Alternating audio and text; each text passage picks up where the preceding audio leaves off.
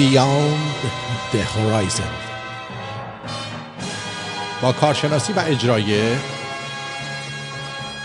دکتر خسروانی.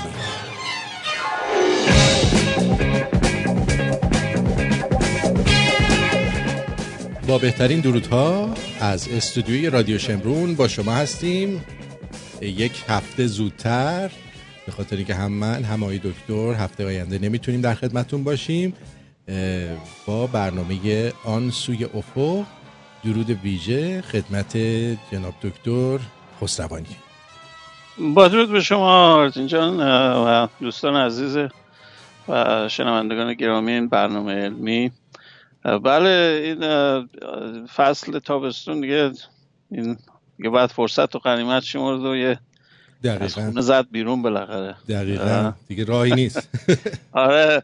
ما البته هرچی منتظر شدیم گرم بشه نشد اینجا. حالا اینجا خیلی گرم شد. ایست کوست مثل که خیلی شما حرارتتون بالاست. ما اینجا بله. به زحمت رسیدیم به هفتاد خورده ای اینجا اصلا انگار که خورشید و گوشه بودن اینجوری می‌کرد.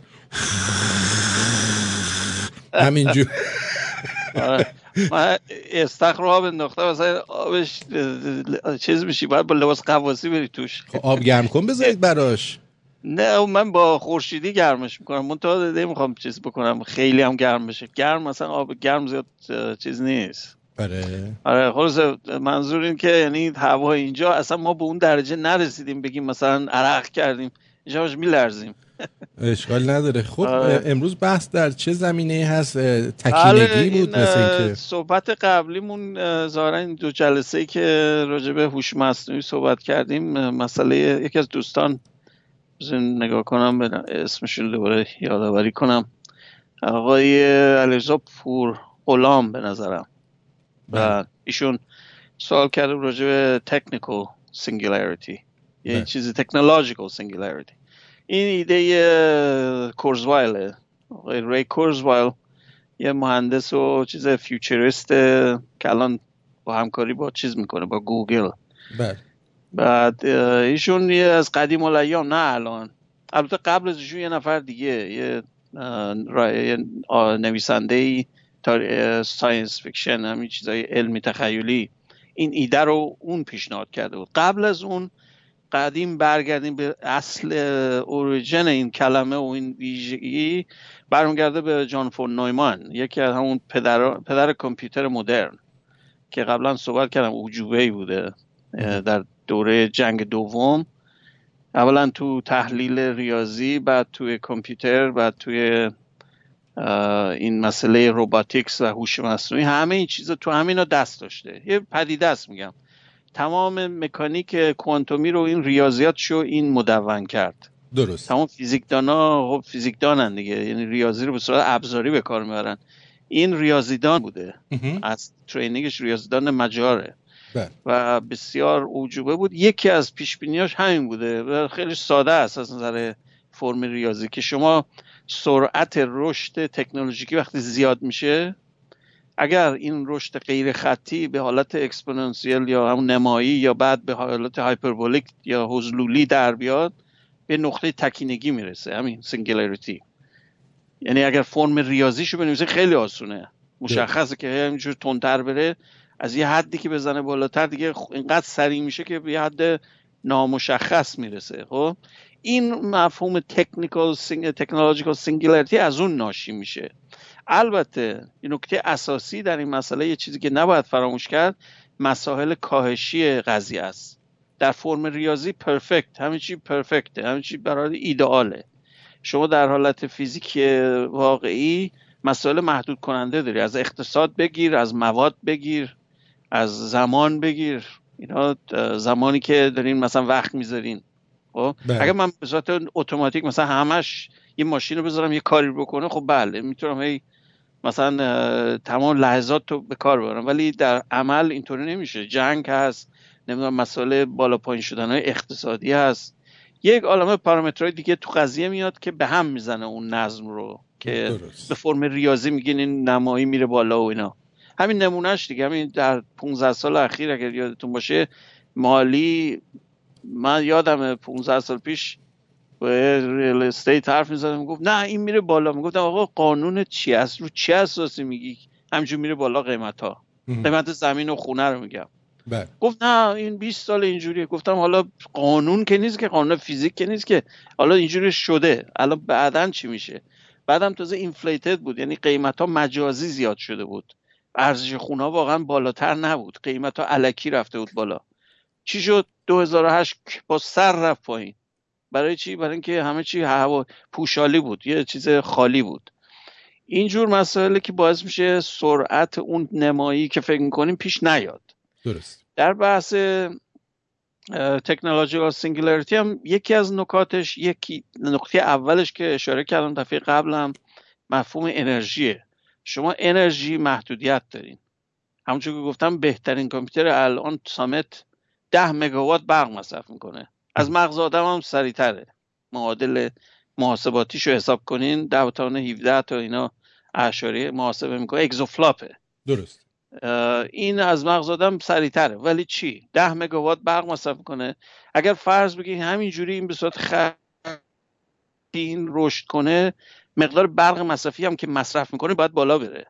ما همچین برق وجود نداره در دنیا. مثل اون چیز بود آستین پاور بود. چی بود؟ گفت یک gazillion مثلا دلار بهم بدین که من ولتون کنم. مثلا اینجا رو مثلا با لیزرم یاد یه درسته. فیلم کمدی بود. و خب بعد یه چیز مال White House بگفت بهش مثلا اینقدر پول تو خزانهمون نداریم. چی, چی پول چی چی ما به شما بدن قضیه اینه. یعنی شما انرژی وقتی وجود نداره چی چی می‌خوای؟ singularity چی معنی داره؟ اگر همه چی بینهایت در دسترس بود. بله همینجور رشد می‌کنه به صورت ریاضی میگه میره بالا. ولی در عمل شما محدودیت کننده وجود داره تو عوامل اصلی اون پارامترایی که این مسئله رو ترکیبی به وجود میارن.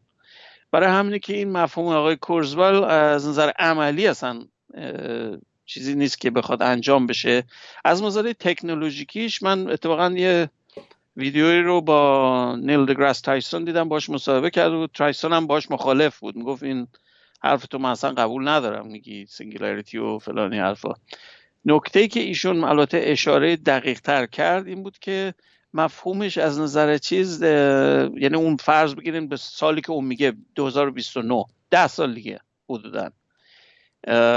این کامپیوترها کانشس میشن. یعنی چی؟ یعنی به ادعای ایشون این کامپیوترها دارای خود ادراک و خداگاه میشه درست. این مفهوم خیلی ساده لوحانه بخوایم ما فورین و بستش بدیم به ماشین. ما هنوز خود مفهوم کانشسنس آدم هم نمی‌دونیم چیه. که ما هنوز مدلش کنیم. ما هنوز نمی‌دونیم آپاندیس چی کار می‌کنه. مثلا.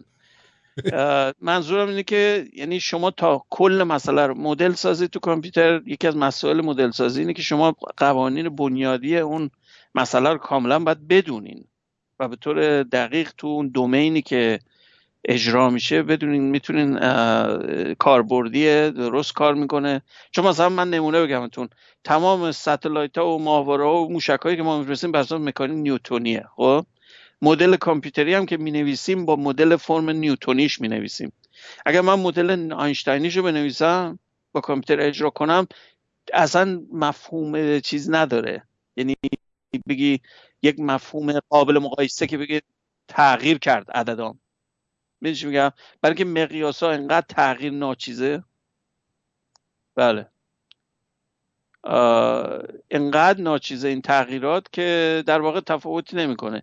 هیچ افزایش در دقت نمی‌کنه. برای همین همین مدل ها رو ما بر اساس همون فرم نیوتونیش می نویسیم اینه که تو این مدل ما اول باید مفهوم کانشیسنس یا همین خداگاهی و ادراک انسانی رو اول مدل درستش رو پیدا کنیم بفهمیم چیه که بعد بتونیم version مکانیکیش رو مثلا روی کامپیوتر به صورت algorithmic به وجود بیاریم. در غیر این صورت امکان نداره برای اینکه مثلا مفهومی نداره که بخوایم راجع صحبت کنیم.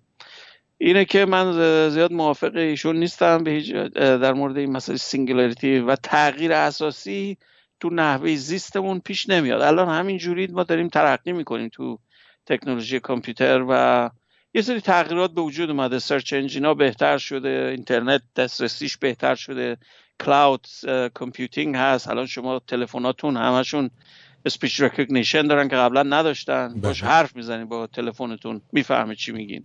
این قابلیت قبلا وجود نداشت. همش به خاطر همین مسئله AI یا هوش مصنوعیه.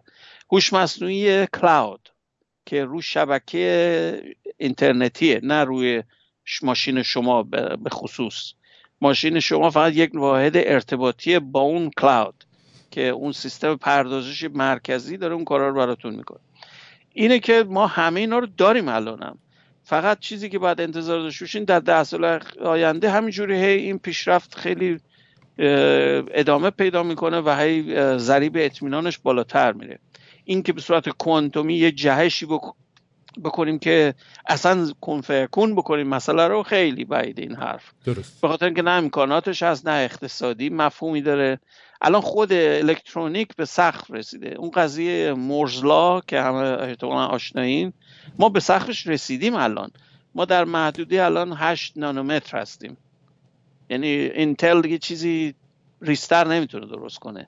بخواد چیزی ریستر درست کنه به صرفه نیست دیگه. بنابراین اون مسئله مرزلا رو دیگه خراب می‌کنه. مسئله مرزلا من یه یادآوری کوچیک بکنم. قیمت با در نظر گرفتن قیمت هر تراکم تراشه ها دو برابر میشه در هر 18 ماه یا 24 ماه. یه عدد اینجوریه حدودا. برای 50 سال پیش این درست بوده. از زمانی که چپ درست شد تراشه ها رو به وجود آوردن تا الان همینطوری بوده. منتها ما به سقف فیزیکیش رسیدیم. اینقدر قطعات ریز شده که دیگه مفهوم دیگه نزدیک مز... منطقه مزوسکاپیکیم برای همین عملی نیست بخوایم ریسترش بکنیم. می‌تونیم از تکنولوژی ریسترش هم بکنیم. منتها قیمتش دیگه پایین نمیاد. قیمت می‌زنه بالا خیلی زیاد.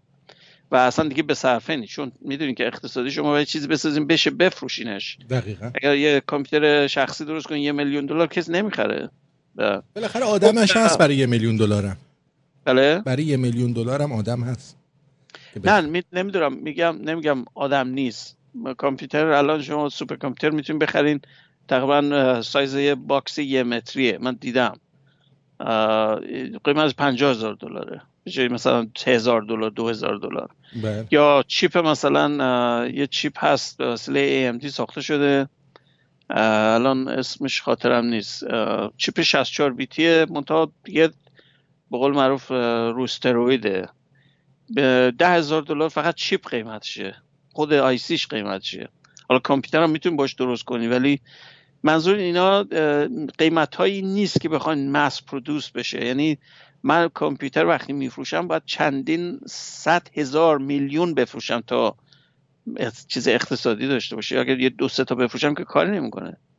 اینی که این قیمت ها چیزن همون محدود کنندن فاکتورهای محدود کننده حساب میشن. منتها به اون سقف رسیدیم دیگه. حالا ایدهشون اینه که هی تعداد core ا رو زیاد کنن. حالا multi core همه کامپیوتر multi core هستن. حتی تلفنتون هم multi core ه اینه که اون جهت رو ما می‌تونیم انجام بدیم برای اینکه throughput یا مقدار process رو زیاد کنیم بدون که سرعت رو زیاد کنیم. فقط مثل اینه که 20 تا کامپیوتر موازی رو با هم مشغول کنیم اون کاری که شما می‌خوان انجام بدن. این این جهت فعلیه. در حال حاضر. از یه زاویه دیگه که قبلا من اشاره کردم یک شاخی هست که هنوز به نتیجه نرسیده به اون مفهوم دقیقش. به صورت خیلی محدود ساخته شده کامپیوتر کوانتومی هستن. که آی بی ام ساخته چند تا دیگه هم ساختن که کمپانی دیگه. اون بغل من دی ویو یه کمپانی تو بارنابی بریتیش کلمبیا هست و همون ونکوور. این چیز ساخته. ماشین سوپر چیز نوع سکوید 253 تا بیت داره. منتها برای برنامه های خاصه. اینجوری نیست که شما هر برنامه دلتون می‌خواد روش بنویسین. برای فقط یه سری برنامه های ویژه کار می‌کنه. به قول اینا special purpose ه یه نوع مدل generic مثل ماشین تورینگ همین کامپیوترهای شخصیتون نیست. اینا هر برنامه رو می‌تونید روش بنویسین مثلا تئوری. چون ماشین تورینگ هم. هر برنامه binary من تبدیل کنم می‌تونم بنویسم روشون.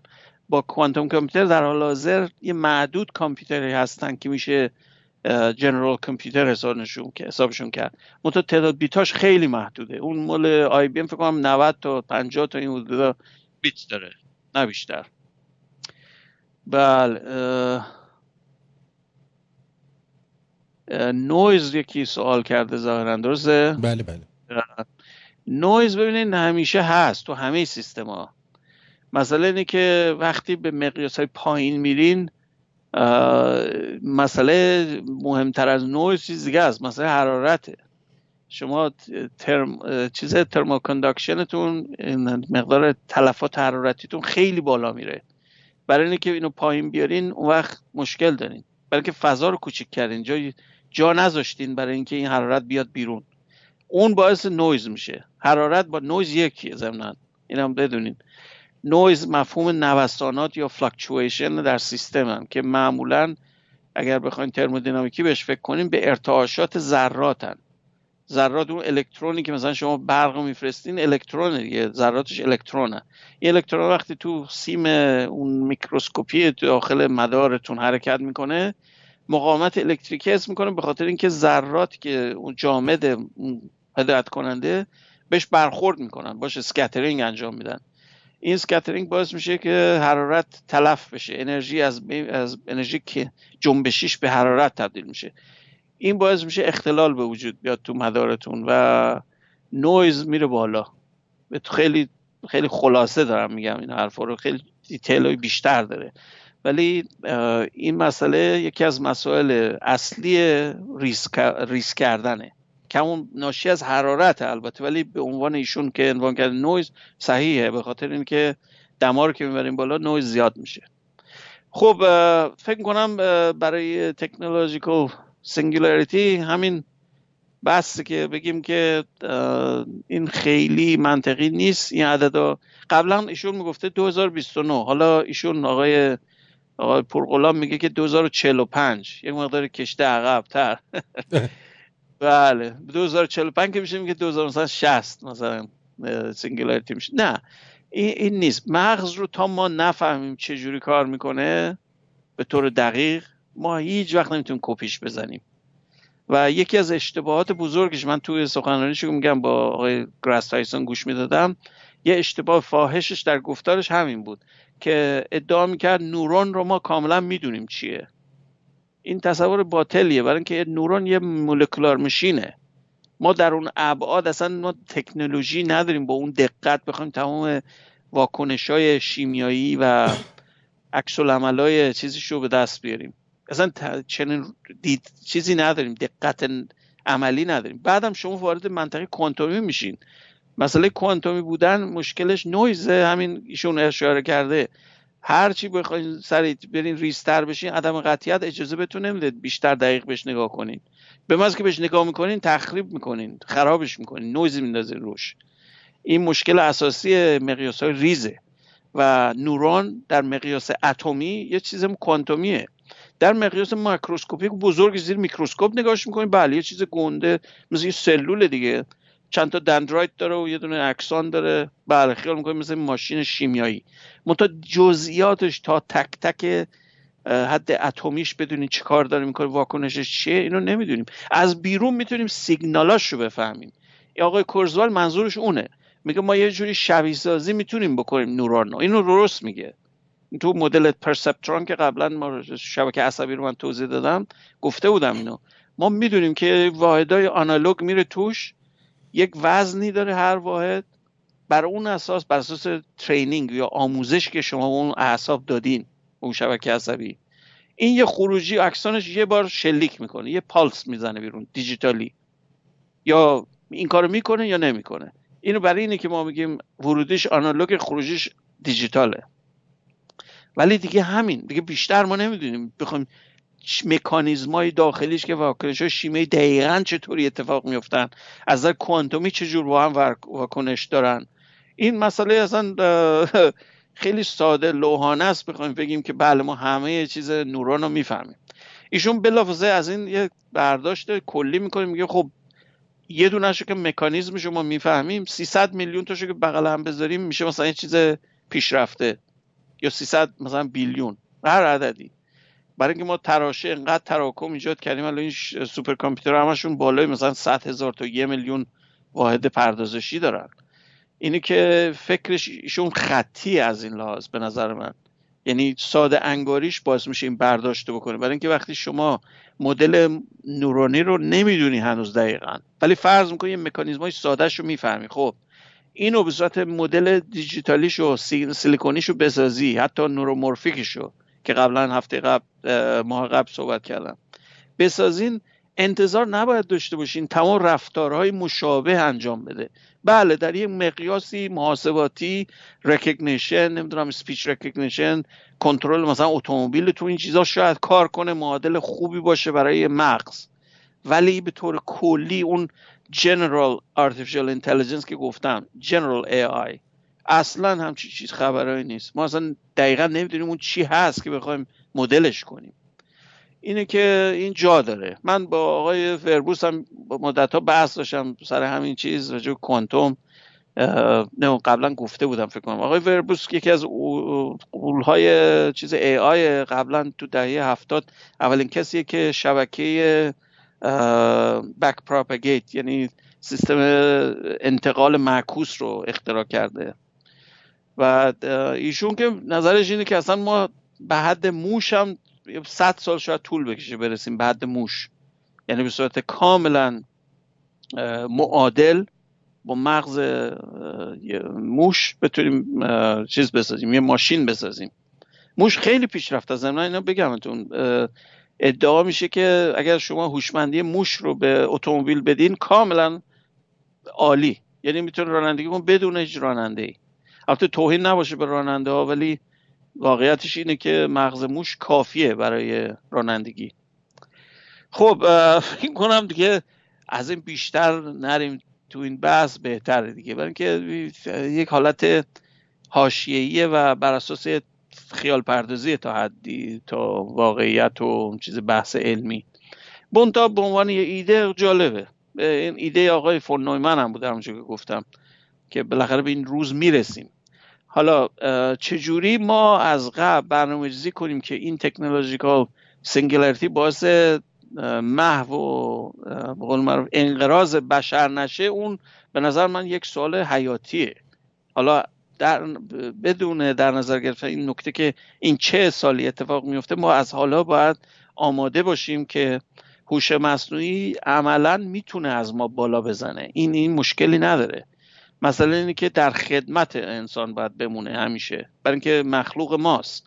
و همونجور که قبلا من تو این کامنت ها اشاره کرده بودم خیلی بعید نمی‌تونه باشه که اگر ما اشتباه با روش های غلطی جلو بریم مخلوقی که درست می‌کنیم بر ما غالب بشه یا اصلا باعث به انقراض ما بشه. هیچ مشکل نداره. از نظر تئوری هیچ اشکالی نیست در این کار. ولی این بستی بر سیاست هاییه که ما می‌ذاریم و نحوه به قول معروف طراحی سیستم هاست. اگر جوری درستشون کنیم که در یک محدوده بمونن هیچ مشکلی پیش نمیاد. شما انتظار ندارین یه دفعه توسترتون یه دفعه شروع کنه دستتون رو گاز بگیره مثلا از این کارا. از این بیشتر به فیلم های تخیلی کمدی تخیلی تبدیل میشه نه؟ بله دقیقا. خلاصه. خب می‌خوای بریک بده و بعد حالا از ریاضی شروع می‌کنیم از پایه شروع بکنیم. بسیار هم پس بریم میشنویم.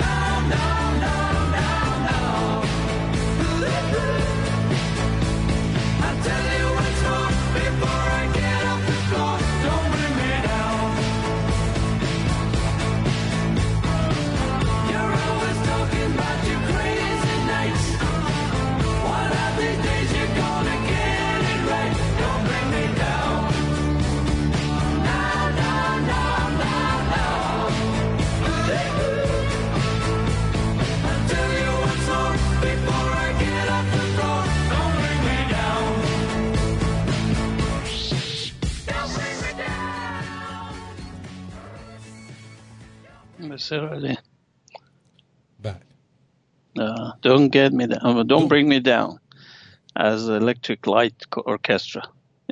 منو پایین نیار.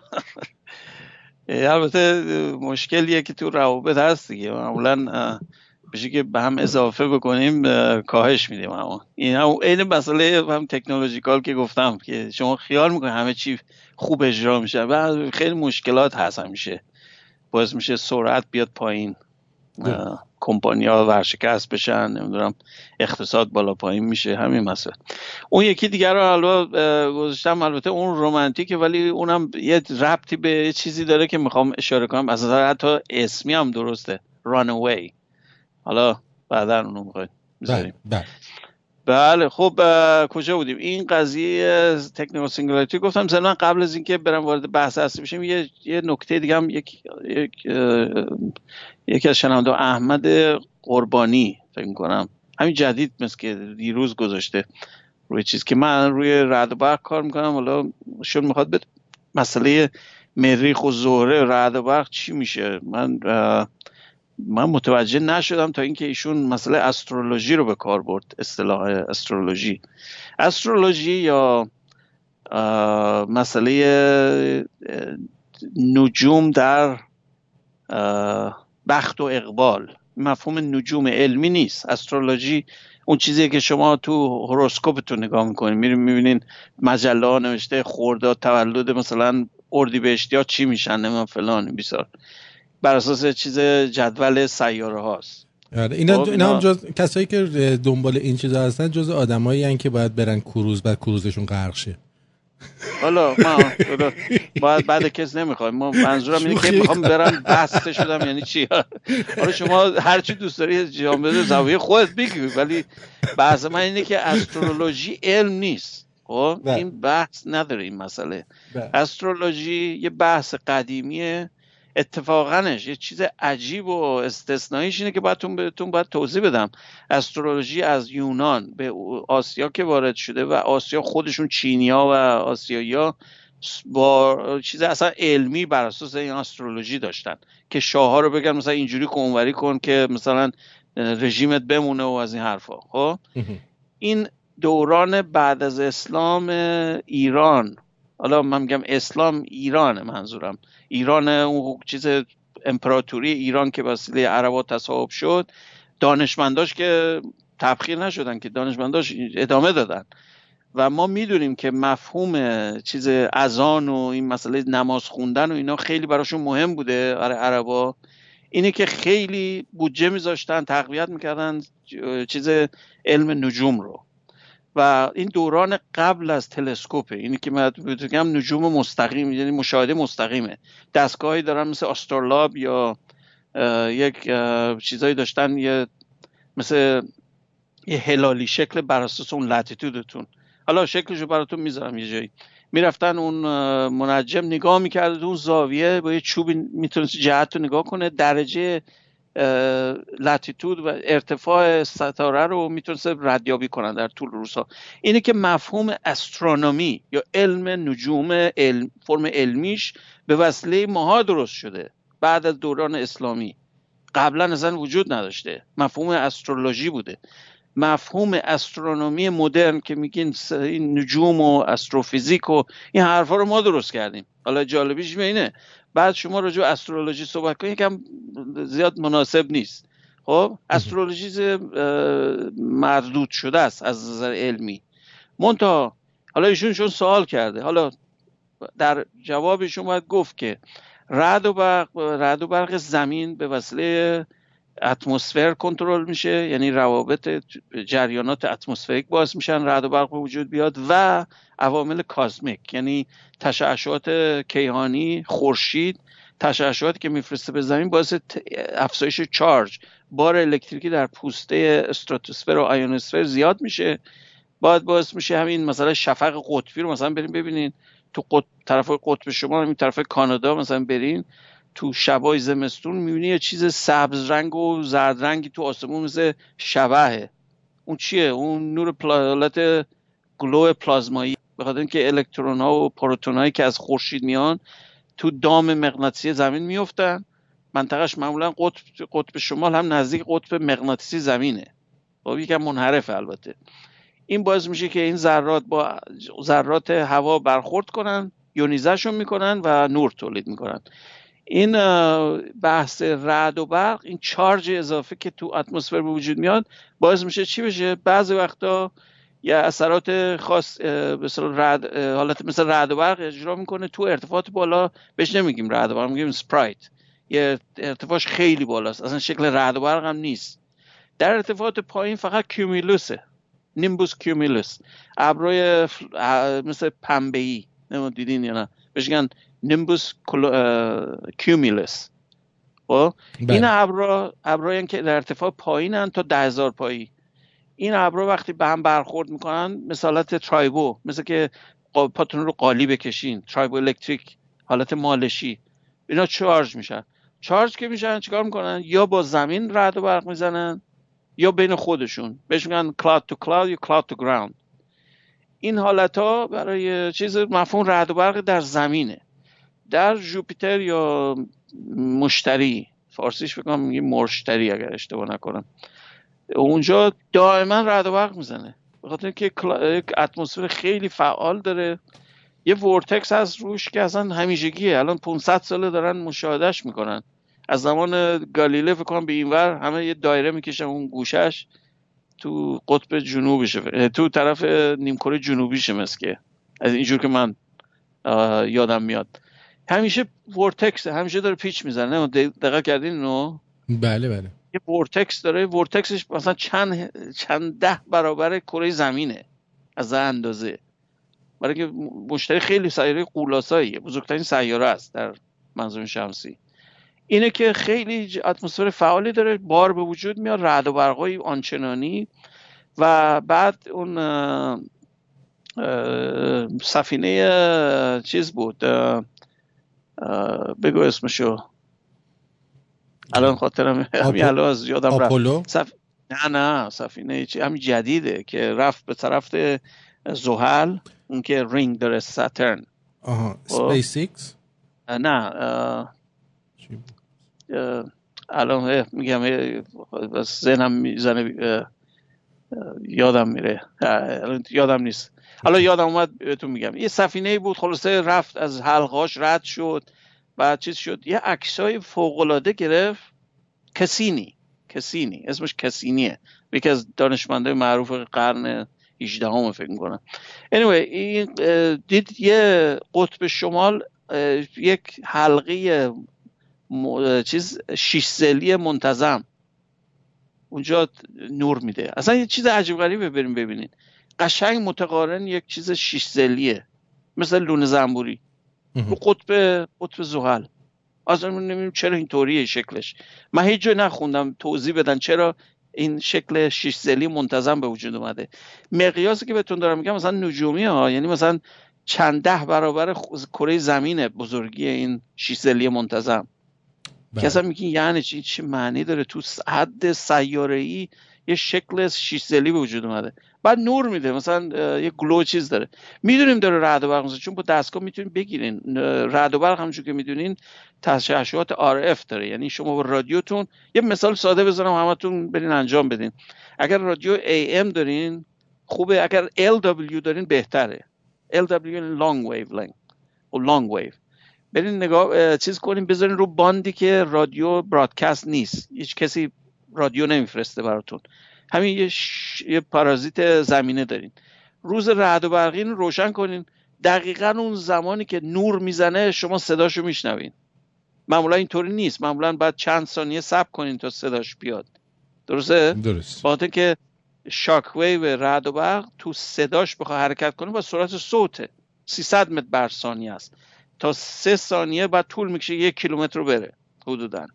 یعنی شما تا هزار و یک هزار و دو هزار و سه بشنوین می‌دونین که یک کیلومتر با مرکز رد فاصله دارین. ولی با رادیو اگر گوش بدین رادیو امواج رادیویی رو دریافت می‌کنه. بنابراین فوریه. همون سرعت نوره. دقیقا همون زمانی که فلشش رو می‌بینین صدای رادیو هم میاد که صدای رد و برقه من تا صداش رو ضبط کردم رو اسیلوسکوپ شکل موجش هم دارم من. این خیلی ساده می‌تونی انجام بدین. من البته با کویل این کار انجام دادم ولی با رادیو هم می‌تونی این کار بکنی. واسه بحث چیز دی آی وای یعنی خودتون می‌تونید تو خونه این کار بکنید برای رعد و برق. اونجایی که رعد و برق زیاد دارین این کار رو خیلی راحت می‌تونید انجام بدین. خب پس بنابراین چی شد؟ رعد و برق به چیز محلی به اتمسفر خیلی فعال نیاز داره.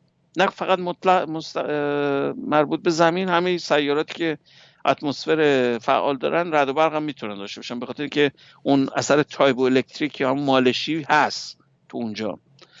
و غیر از اون اثرات کازمیک یعنی تشعشعات خورشیدی یا تشعشعات کیهانی نوع باردارن برای وقتی به سطح اتمسفر برخورد می‌کنن سطح فوقانی اونجا شارژ میشه. وقتی شارژ میشه ولتاژ می‌زنه بالا.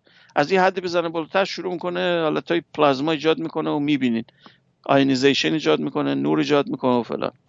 اینه که هیچ ربطی به مسائل استرولوژی نداره. استرولوژی هم مردوده از نظر علمی. حالا به عنوان مزاح و تفریح که مثلا بره استرولوژی بخونه مثلا می‌خوان من یادم تو چیز می‌خواستیم مثلا مثلا اون زمان با یکی می‌خواستیم مثلا بحث رو شروع کنیم مثلا به خصوص با خانوما. گفتیم آره نشونه چیه مثلا استرولوژی ساین استرولوژی چیه و فلان اینا. یه جور بحث و قول چی میگه؟ بریک د آیس یه می‌خوای یه حرف رو شروع کنیم با هم گپ بزنیم و خلاص رفیق بشیم. از این صحبت ها می‌تونیم بکنیم. ولی در همون حد لطفا با مسائل علمی قاطیش نکنین. برای همون مسائل چی تفننی و چیزایی که موضوع مثلا با مزه حرف بزنین با دوستانتون. ولی همین. خب اینم از این بحث که امیدوارم جا افتاده باشه و مشکلی دیگه کسی سوالی در این موارد استرولوژی نکنه. بلکه چیز علمی نیست. من خیلی مخالفم اونو تو جنبه های علمی بذارن. یکی, یکی بذاره و بر اساس اون بخواد بستش بده. این کار غلطیه. خب برگردیم به موضوع خودمون. بحث singularity حالا قبل از اینکه بحث چیزا من همونجور که گفته بودم می‌خوام از واحد پایه‌ش شروع کنم بیام جلو. در پایه‌ش مفهوم ریاضیه. در مفهوم بعد وارد بحث فیزیکیش میشیم بعد وارد البته یه مقدارش الان اشاره کردم راجع به هوش مصنوعی همینجوری ادامه میدیم تا آخر برنامه. اگر هم سوالی وارد دوباره فرستادن لطفا بهم اطلاع بدین که اونم وارد بحث بکنیم. موضوع رو سوال شده رو. بحث ریاضی رو من اینجوری باید اول یه زمین سازی بکنم براتون. در بحث ریاضیات متغیر که ما بهش میگیم calculus یا حساب دیفرانسیل کلا. این از زمان تقریبا لایبنیتس و نیوتون به وجود اومد. برای که تو طبیعت می‌دونین که همه چیزها ثابت نیست. خیلی چیزها متغیره در زمان یا در واحد یک نوع متغیر دیگه. می‌تونی یه پارامتری در زمین یه متغیر در زمین که توش یه چیزی تغییر می‌کنه. این فرم فرم های ریاضی یه چیزای خاصی لازم داره که ما بتونیم روش کار کنیم. من خیلی البته سریع میگم اینا واحدهای ریاضیه که شما باید یک دو سال تو دانشگاه بخونین تا به این بخواین رو کاملا هضمش کنین ولی به صورت خیلی سادهش همین رو بهتون میگم. فرض کنید مثل یه تصور کنین تو ذهنتون یه تناب و یه نخی دارین. این شکلی رو می‌تونین بهش بدین. رو زمین بذارین مجبور بتابونینش تکونش بدین هر جور دلتون می‌خواد. یک کار نمی‌تونین با این بکنین. قیچیش بکنین. درست؟ قیچی کردن تو ریاضیات ما بهش میگن گسستگی. مسئله پیوستگیش رو شما از بین بردین.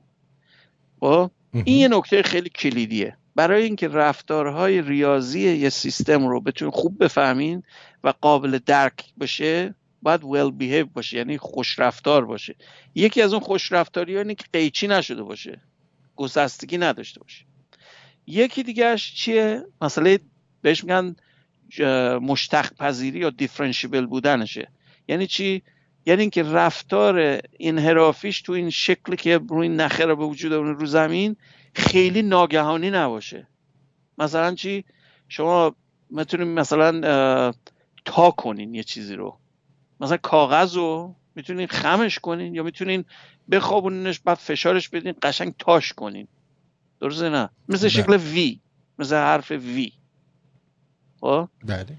این کاری که می‌کنین یه اشکال به وجود میاد تو این از نظر ریاضی. اون نقطه اگر به صورت ریاضی بهش نگاه کنین در مقیاس میگم بی نهایت ریز. در مقیاس فیزیکی هر چقدر شما یه کاغذ رو بخواین تا کنین باز یه حد انحرافی ریز داره. یعنی اگه من بهش با ضربی نگاه کنم اینا قوس داره. دقیقا تا نشده. خم شده ولی تا نشده. متوجه می چی میگم؟ این بعد مفهوم بشه. اینی که من میگم مفهوم مطلق ریاضی شما دارم میگم.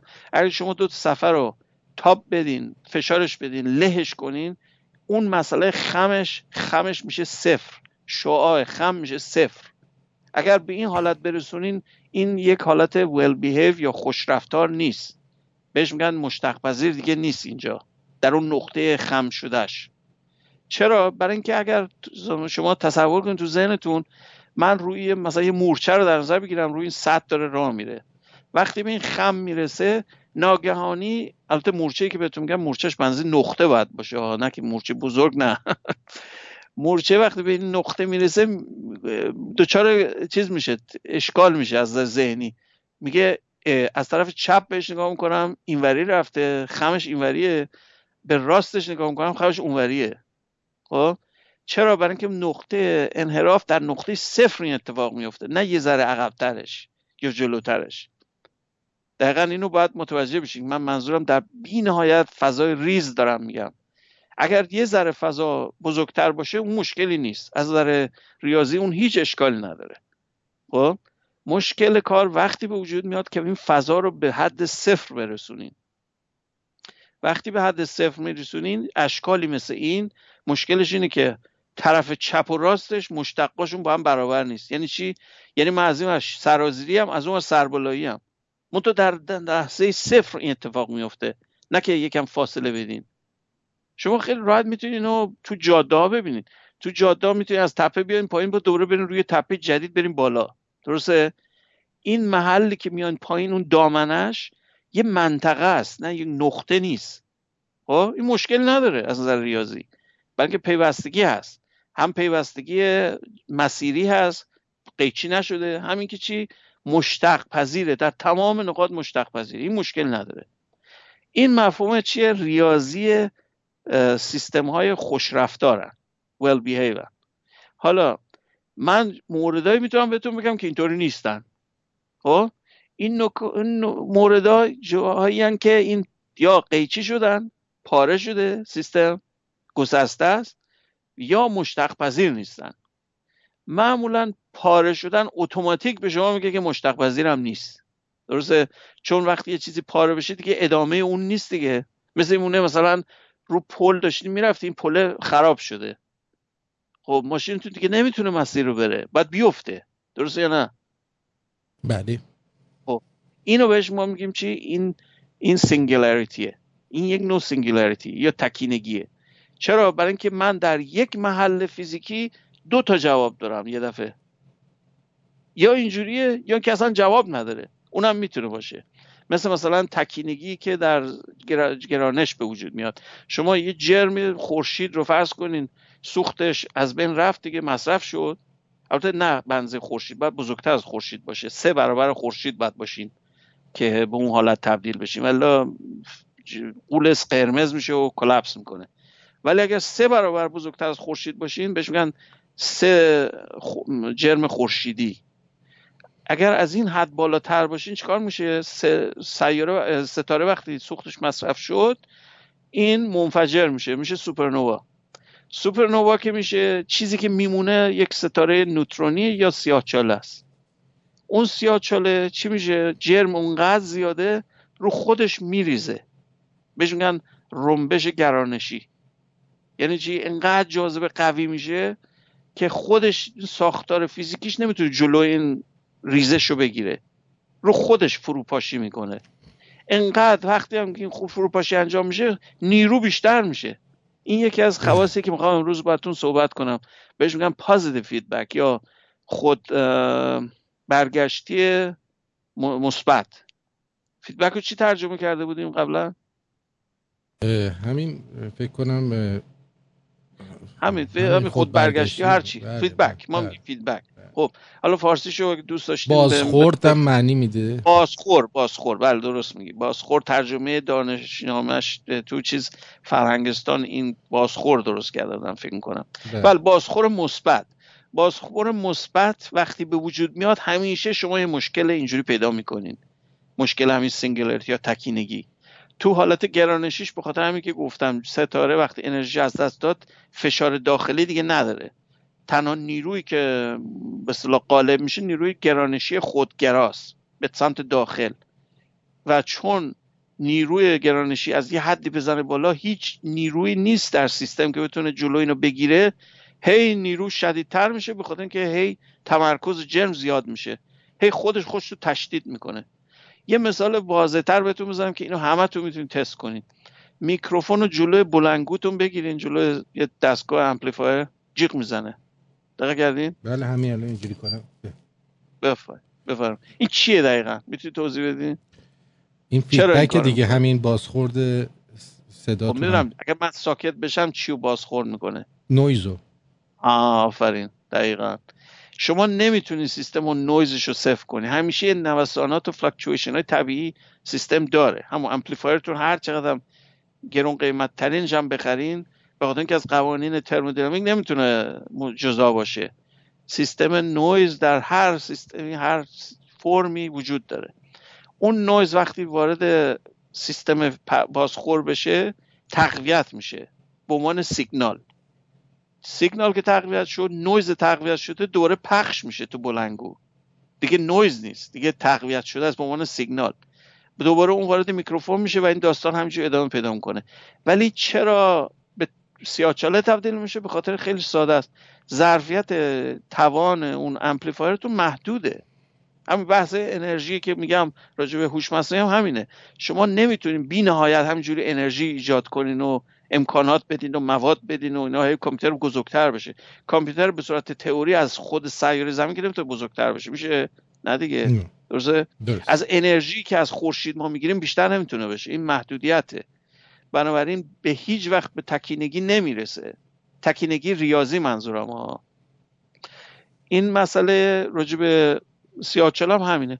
نیرو وقتی نیروی گرانشی هی داره زیاد میشه باعث میشه بیشتر فشرده بشه. فش... بیشتر که فشرده میشه جاذبه هم زیادتر میشه. و این داستان همجوری ادامه پیدا می‌کنه. از نظر فرم ریاضیش نسبیت عام به شما میگه که این در اون نقطه اون شعاع شوارتسیلزش که می‌رسه چیکار می‌کنه؟ کلاپس می‌کنه به این نقطه. نقطه چقدی؟ نقطه صفر. نقطه سایز نداره. نقطه ریاضیه. این اشکال و به قول معروف اساس اون می‌تونیم بگیم نقطه ضعف نسبیت عام همینه. چون تئوری کلاسیکه. نقطه صفر ما اصلا نداریم. در فیزیک کوانتومی می‌دونیم که فاصله طولی طول پلانکه. ده به من 29 از این ریستر ما نمی‌تونیم داشته باشیم. مفهوم فیزیکی نداره. اینه که ما می‌دونیم که همین الانش هم می‌دونیم که تئوری نسبیت عام با تمام موفقیت هایی که داشته یه تئوری ناقصه. یه تئوری غلط نیست یه تئوری ناقصه. منطقه رو که جواب میده منطقه مکروسکوپیک و بزرگ مقیاس بزرگه. در مقیاس تک، تکینگی سیاه ای و مقیاس کوانتومی همش به هم میریزه برای چی؟ برای که اونو جوابی براش نداره. معادلاتش به هم میریزه. ما هر چیزی رو تقسیم به صفر بکنیم غلطه. در ریاضیات ما جوابی برای این حالت نداریم. بهش میگیم نامفهومه یا نامعینه. یه نمونه خیلی بارز دیگهش تابع حضلولی که گفتمتون. شما تابع حضلولی چیه؟ متغیر رو تو مخرج بذار. میشه یک مثلا یه عددی یه چیزی بالا تو صورت تقسیم به یک متغیر. این متغیر اگر به صفر نزدیک بشه این رابطه چی میشه؟ خیلی بزرگ میشه. میشه نامعین. و دقیقا همین چیزی که تابع حضلولی رو شکلش رو ببینین متوجه میشه. هم پارگی داره اون گسستگی چیزی داره از چپ و راستش جابجاست. از چپش میره به منهای بینایه از راستش میره به مثبت بینایه یعنی چی؟ یعنی پاره شده. گسسته است. در اون نقطه تکینگی داره. خب؟ عین همون تکینگی رو در فرمای ریاضی که تو فیزیک به کار میاریم هست. یکیش تو همین مسئله گرانشیه که گفتم. یه چند تا دیگر هم من می‌تونم اشاره کنم. یکیش مثلا چیز خیلی جالبش که می‌تونم اشاره کنم اپتیکیه. بهش میگن optical singularity یا تکینگی فاز یا تکینگی نوری. نمی‌دونم دقت کردین وقتی لیزر رو میندازین رو دیوار چجوری به نظر میاد؟ مرکزش خیلی پرنوره و کم نورتر میشه دورش. درسته یا نه؟ 100 درصد. خب این یه مده. این مد TM00 خب بهش میگن مد ترانسورس صفر صفر. به این مودی که می‌بینید. مودای دیگه هم داره لیزر. اگه عمدن کویتی لیزرتون رو جابجا کنین می‌تونید مودای دیگه هم تولید کنین. مود مثلا صفر یک یک یک. مود یک یکش چی میشه؟ میشه چهار تا نقطه روشن. مثل مربع. خب؟ اینا مودای لیزر مود اصلی که ما دوست داریم برای مخابرات برای laser pointer یا هر چی که به کار می‌برین مود همین دیویدی لی... ضبطتون اینا. اینا همش مودای zero zero هن. یعنی مودی هن که مرکز روشنه دورش حاله کمرنگ میشه و میره کنار. مدلش هم بخواید نگاه کنین Gaussian ه. یعنی شکلش یه مثل زنگوله ایه این مدل آماری. خب شکل اونه تقریبا. حالا چرا اینو اشاره کردم؟ یه مدل دیگه از این هست که همون تکینگی که بهتون دارم میگم به صورت حلقه به نظر میاد. وسطش سوراخه. این وسطش که سوراخه یعنی نور چیه؟ صفر اون تو. شما وسط چیزیه که دارین نور رو میفرستین ولی هیچی نیست توش. خب این چه حالتیه؟ این حالتیه که از نظر تداخلی امواج نوری با هم تداخل کردن همو خراب کردن بهش میگن destructive interference این چیز مقدار شدت نور صفر شده. ولی فازش نامعلومه دیگه. فازش به هم خورد. من نمی‌دونم چیه. برای که طول amplitude هم از دست دادم. صفر شد. تاریکه. این این میشه همون چیه؟ singularity. همون تکینگی فازی تو این نقطه. حالا یه چیز عجیب بهتون میگم. جایزه نوبل طرف برد. این که این کارو کرده بود. باش چی درست کرده بود؟ باش انبورک تویزر نوری درست کرده بود. این اگر بگم باورتون نمیشه. شما می‌تونین با لیزر یه دونه میکروب یه دونه مولکول ریز رو گغش رو بگیریم که هلش بدی این ور ور. این که مثلا با این منگ... چی میگن تویزر چی میگیم؟ انبورک. ولی مثلا موچین مثلا. موچین بله بله مثلا موچین. موچین چیکار می‌کنه؟ میاد فیزیکی یه چیز رو می‌گیره. مثلا موی مثلا صورت تو می‌خواد بگی بکنی ها؟ این کار رو با نور می‌تونین انجام بدین. منتها چیز انبورکی نیست یه حلقه است. من اگر اون حلقه رو بندازم روی باکتری روی مولکول ریز این دور رو بستم. این مولکول مثل یه دیوار دورش بسته شده.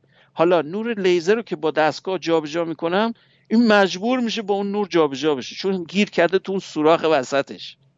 بله. جالب نیست؟ و می‌تونین چیکار کنین می‌تونین تکونش بدین. دقیقا اینه که با دست دارین گرفتین تکونش میدین. عین همین حالت.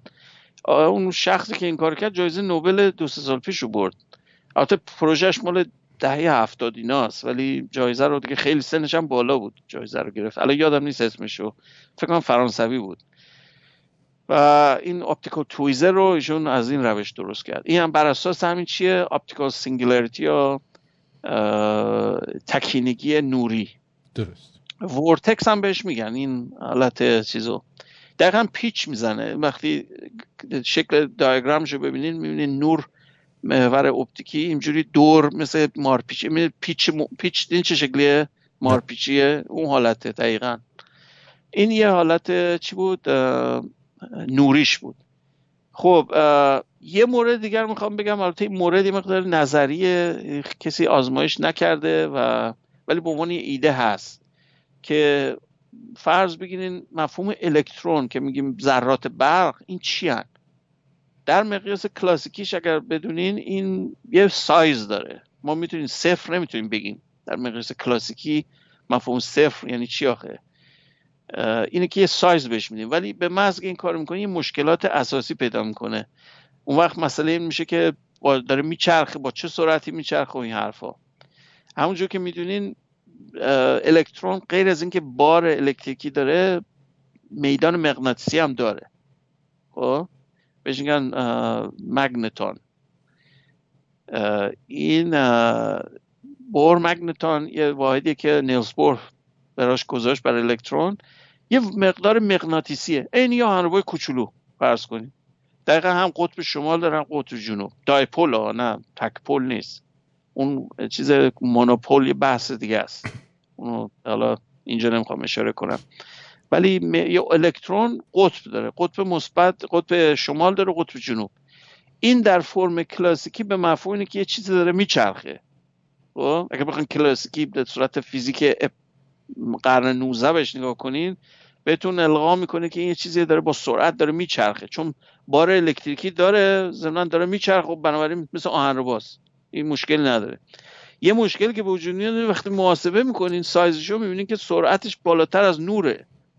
بخواد بچرخه. تو استوای الکترون باید از سرعت نور بزنه بالا. مثلا 4 5 برابر سرعت نوره. این خب منطقی نیست دیگه. خب نشون میده که این مدل میشکنه مدل درستی نیست. درست. تو کوانتوم مکانیک ما چیکار می‌کنیم؟ اینو اصلا چیکار کردیم؟ عنوان یک خاصیت جدید مطرحش کردیم. بعد از آزمایش معروف که انجام شد در میدان مغناطیسی گذاشتن ذرات رو دیدن که این به صورت سپین عمل می‌کنه. یعنی یا بالاست یا پایین. حالت بینابین نداره.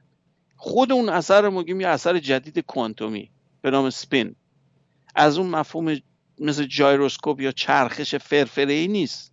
یه چیز جدید کوانتومیه که حالتاش شبیه مثل اینی که بگین یه فرفره داره میچرخه به راست گرده یا چپ گرده. این همونه.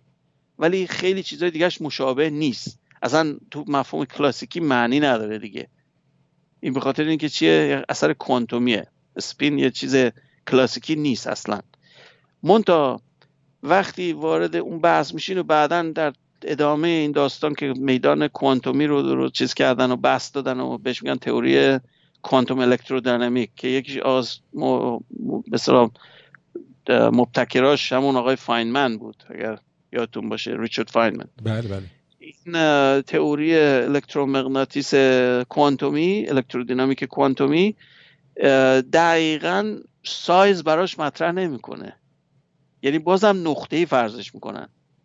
یعنی ساختار نداره. بگیم مثل مثلا پروتون نیست. پروتون می‌دونی ساختار کوارکی داره. یعنی بازم ریز هست. یه چیزای دیگه ریز توش هست. یه چیز ساده نیست. یه کره نیست مثلا.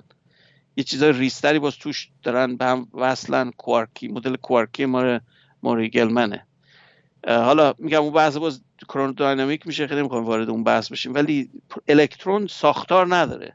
در فیزیکی که امروزی که ما می‌فهمیم استاندارد مدل الکترون ساختار نداره. بگیم مثلا یه شکلی توش هست و یه حالتهایی داره. بنابراین یه سری مثلا در دهه 60 اومدن چیکار کردن؟ گفتن که این ممکنه به عنوان مدل ای براش بنویسیم. برای الکترون. خیلی حرف عجیبی ها. این چیزی که به عنوان برق میگین پر از سیاچاله مثلا. سیاچالای ریزن. حالا این چه خاصیت داره؟ وارد خیلی جزئیات میشم شاید فنی میشه ولی یه چیز جالبی داره. بهش میگن تکینگی اوریان یا naked singularity چرا؟ برای اینکه وقتی شما اینقدر یه چیزی رو ریز کنین اون مسئله شوارتشیلد کنار میره دیگه. اون میفته کجا؟ روی خود سیستم رو همین ذره. بیرون یعنی بی از بیرون بهش نگاه کنین شما خودش رو می‌بینین. اون تکینگی رو می‌بینین دیگه. مشکل مثلا ستاره بخواد سیاچال بشه شوارزشیلدش فاصله داره با مرکزش. مثلا یک کیلومتر دو کیلومتر دورتره. و خب مثلا خورشید ما رو بخوان متراکم کنن بشه سیاچال همین حدود میشه. شوارزشیلدش میشه حدود یک کیلومتر مثلا. مثلا. حالا عددش مهم نیست چقدره منظور فاصله داره. این باعث میشه شما یه دیوار حاجبی به وجود بیاد که شما نتونین اون تکینگی رو خودش رو ببینین رویت کنین از بیرون. برای اینکه می‌دونین که این اثر افق رویداد ممنوع می‌کنه عبور ازش شو. درسته؟ اگه یادتون باشه دفعه قبل بحث کردم راجع به این خیلی طولانی. ولی اگر سایز الکترون در نظر بگیرین این مسئله منتفیه برای اینکه اینقدر سایز شوارشیلدش هم ریزه که شما تو خود شی رو دیگه می‌بینین. همون singularity رو می‌بینین. اینو بهش میگن naked singularity یا تکینگی عریان. و از نظر تئوری لوپ کوانتوم گراویتی اینو ادعا می‌کنه که عملیه یعنی قابل مشاهده است. ما ندیدیم البته. یکی از حالتهایی که نیاز دارین شما اینو شرایط اولیه که بتونین این به وجود برین که سیاچالتون باید با سرعت بچرخه. سپین داشته باشه. این چرخش کلاسیکی منظورم نه که مثل اسپین مثلا کوانتومی رو نمیگم. واقعا باید بچرخه. چون ستاره که رو هم خودش رمبش کرد و ریخت بعض وقتا حرکت دارن حرکت وضعی دارن می‌تونن حرکت دورانی دارن می‌تونن حرکت momentum زاویه داشته باشن از اول. در نتیجه وقتی به سیاه چالم تبدیل میشن اون دوران رو هنوز دارن. خب؟ این سرعتی رو که براش در نظر گرفتن ما هنوز ندیدیم. سرعت هایی که پیدا کردن یکیشو پیدا کردن حدود point هشت هم هشت هم اون آستانه که شما می‌تونید به چیز تبدیل بشید. هنوز کسی همچی چیزی ندیده که سیاه چالی باشه که تو منطقه یک بیفته یا بالاتر از یک. این مقیاس که بهتون گم فقط یک مقیاس عددی ها. چیزایی که قابل مشاهده بوده تو زیر یک بوده. بالا یک که بشین عملی میشه این مسئله.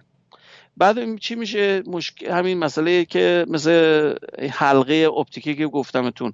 به این حلقه تبدیل میشه. یعنی مثل تیوب داخل تایرتون. شکل چمبری یا تورویدال خب؟ یعنی تکینگی میفته روی حلقه به جای که رو نقطه بیفته میفته رو حلقه. این حالت رو میگم. البته دو نوع دیگه حلقه تکینگی رو من شنیدم. البته خیلی وارد بحث جزئیاتش نمیشم. یکی بهش میگن اینم تئوری همش. یکی کازمیک استرینگ که شما می‌تونین تکینگی خطی مثل نخ تو فضا داشته باشین بین کهکشان ها. یه چیز بحث خیلی عجب غریبیه. که شما می‌تونین تکینگیتون اصلا نقطه نباشه. می‌تونین نخ یه منحنی تو فضا زمان باشه. تو اون نقطه این خط بهش نزدیک بشین تکینگیه. بیرونش که میان همه چی عادیه. می‌دونی چی میگم؟ بشه که نقطه تصورش کنیم به صورت یه خط کج و فرض کنیم تو فضا. اینو بهش میگن کازمیک استرینگ یا به صورت تناب کیهانی. آرایش کیهانی نمیشه؟ بله. آرایش کیهانی نمیشه؟ استرینگ استرینگ یعنی نخ. یعنی تناب یا نخ استرینگ بله. آرایش من چرا سوزی میگی آرایش؟ کازمیک رو گفتین گفتم شاید نه کازمیک کازمیک یعنی کائنات کیهان. آها اوکی. کازمتیک اگر می‌گفتم حرف شما آره می‌شد. قاطی کردم. آره نه مشکل نیست. Anyway غیر از این حالت یه حالت دیگه هم هست که یک از دوستانم از آشنامون در ایران که کونوردی می‌کردیم با هم پروفسور خورمی رو اون کار می‌کرد چی میگن؟ دومین وال یا یا حبابی سیستم های حبابی که تکینگی حبابی هم میشه باشه. این هم باز ریاضیه. حالت چیز نداره. حالت آزمایشی که بگی یکی دیده اینا رو نه. تا اونجا که من می‌دونم نیدم حالا اگر یکی اطلاعات دیگه ای داشت پست کنین به خبر بدین. اون حالت هم میشه که شما به صورت حبابی تکینگی داشته باشین. یعنی در یه شعاع به خصوص دان دانسیتتون خیلی بالاست ولی ورکز نه. این یه حالت. انواع اقسام حالت ریاضی شما می‌تونید فکر کنید منتها بحث اصلی اینه که نسبیت عام به هم میریزه. لب کلام. برای اینکه چیزی که بینهایت بهتون بده مفهوم مفهوم فیزیکی دیگه نیست برای ما. ولی داریم. می‌خوام اینو جالب میگم بگم که از چیزی که ما الان می‌فهمیم این در مورد گرانش صدق داره. این مدل اپتیکی که بهتون گفتم انرژی بالا نمی‌زنه. این فقط یک مفهوم سمنتیکه که ما میگیم بهش. مثلا این واژگانی بهش میگیم تکینگی. بلکه اتفاق ناگهانی میفته خب؟ به این مفهوم. نه که فرض کنیم اون نقطه تاریکی که وسط لیزر میفته اون انرژی بینهایت و این حرفا نیست. انرژی صفر شده اصلا اونجا. اون فازش که موج کجا بود؟ چون من قبل همه اطلاعات رو دارم. در اون نقطه هیچ چیزی دیگه ندارم. بهش نامعین میشه. به این دلیل ما بهش میگیم vortex میگیم singularity نه به مفهوم اینکه مثلا یه چیزی اضافه شده. اون فقط مدل گرانشیه که اون حالته که میگیم مثلا بینهایت شد حالا برگردم به چیز تاریخی که خیلی مهمه بعد حتما اشاره کنم. اون راجع به آقای اوجوبی نام دیرک پال ادوین موریس دیرک پایه‌گذار field همین کوانتوم میدان کوانتومی. پایه‌گذار همین دی بوده اولش قبل از ریچارد فاینمن و توموناگا و شوینگر. ریچارد چیز آقای دیرک پایه‌گذار اصلا field کوانتومی بود. و ایشون چیکار کرد؟ اومد به طور خیلی حیرت آوری مکانیک نیوتونی رو با نسبیت خاص ترکیب کرد. یه چیز در آورد به نام مکانیک کوانتومی نسبیتی که پایه تمام فیزیک مدرنه. الان شما همه تئوری های مدرن رو برید نگاه کنین تا همین استاندارد مدل و ذرات بنیادی و اینا. همش برمیگرده باز به اون ساختار فیزیکی که آقای دیرک نوشت. که بهش میگن معادلات شر... تعمیم یافته شرودینگر به عنوان بهش میگن معادله دیرک اصلا. رو سر قبلش هم برین ببینین توی انگلیس معادله خودشو نوشتن بالای قبرش. همین معادله دیرک رو نوشتن که معادله نسبیتی کوانتوم مکانیکه. اینشون این مدل رو که نوشت البته قبلش یک کار دیگر رو مجبور بود بکنه. می‌خواست مثلا تکینگی رو برای الکترون مفهوم کنه متوجه بود که یه مشکل اساسی ریاضی داره اصلا این کار. همین به خاطر همین بحثا که کردیم. اومد یه نبوغش در این بود که اومد ریاضیاتی اختراع کرد که ما الان همه مهندسا چپ و راست ازش استفاده می‌کنن. به نام تابع دیرک معروفه. خب؟ بله. تابع دیرک. این تابع چه رفتار عجیبی داره که واقعا یه شاهکار علمیه. بخوام فکر کنی یه فیزیکدان یه تابع ریاضی اختراع کرده که بعدا از این تابع استفاده کنه تو کار فیزیک. اینش جالبه. در واقع ریاضیات رو اختراع کرد که به دردش بخوره برای کارهای علمی. تا اولش ریاضیدانه کم عجیب غریب بود براشون. باش خیلی کنن جفنگ و پرت و پلاس. بعد یه آقای الان اسمش خاطرم نیست یه ریاضیدان فرانسوی به طور خیلی دقیق ثابت کرد که حرف دیرک کاملا صحیحه و یک این تابع دیرک کاملا درست از نظر ریاضی. یه تابع توضیحه ولی. یه تابع آنالیتیک به مفهوم چیز نیست که اون مفهوم توابع عادی. چون می‌دونید تو توابع عادی شما مثل مثل چرخ گوشته. شما یه عدد رو میندازید توش از اون یه چیزی می‌زنه بیرون. یه عدد. خب؟ این میگه میگن تابع معمولی آنالیتیک یا تابع تحلیلی. یه ماشینه در واقع. من مثلا میگیم مجذور بکن. مثلا x رو بکن به توان دو. خب حالت پارابولا یا سهمی بهتون میده. یه فانکشنه خب؟ یه تابع تحلیلیه. یه عدد رو میندازی توش توانش رو می‌گیره. مثل ماشین حسابتون فرض کن. خب؟ اون توابعش رو دیدین ماشین حساب علمی توابعش نوشته شده. عدد رو می‌زنی فشار میدین عدد رو می‌زنه بیرون. یه عددی. همیشه هم واکنش یک به یکه one to one ه یعنی یه عدد می‌زنین بهش یه عدد میده بیرون. شما function ی که یه عدد بزنین دو تا عدد بهتون بده نداریم. بشه نامعادله. یه چیز دیگه است. بهش میگن تابع چند حالته. ما بحث اون نمی‌خواد بکنیم. مورد چیز این مدل آقای دیرک تابعش مدل تحلیلی نیست. مدل توضیحیه یعنی چی؟ من مثال بهتون می‌زنم می‌تونید با دست از این درست کنید. خودتون با تیکه کاغذ. یه مربع واحد یک درست کنین. خوبه؟ مربع واحد یک. هر چی سانتی متر دسیمتر یا میلیمتر اصلا مهم نیست. فرض کنید یه سانتی متر در نظر بگیرید با قیچی من یه مربع یه سانتی متری درست می‌کنم خب؟ تو مرحله بعدی میام چیکار می‌کنم؟ از وسط قیچیش می‌کنم. چی شد؟ میشه پایدش یک و هفت یک دوم. درسته؟ میشه مستطیل نصف و یک. درسته یا نه؟ بله. اینو بذاریم بالای سر این یکی دیگه. چی میشه؟ میشه یه مستطیل دراستر مساحتش چقدره؟ یک. من چیزی رو قطع نکردم از بین ببرم. فقط قیچیش کردم. شکلش رو عوض کردم. درسته یا نه؟ دقیقا. دوباره در درازایی از وسطش اینو قیچی کنید.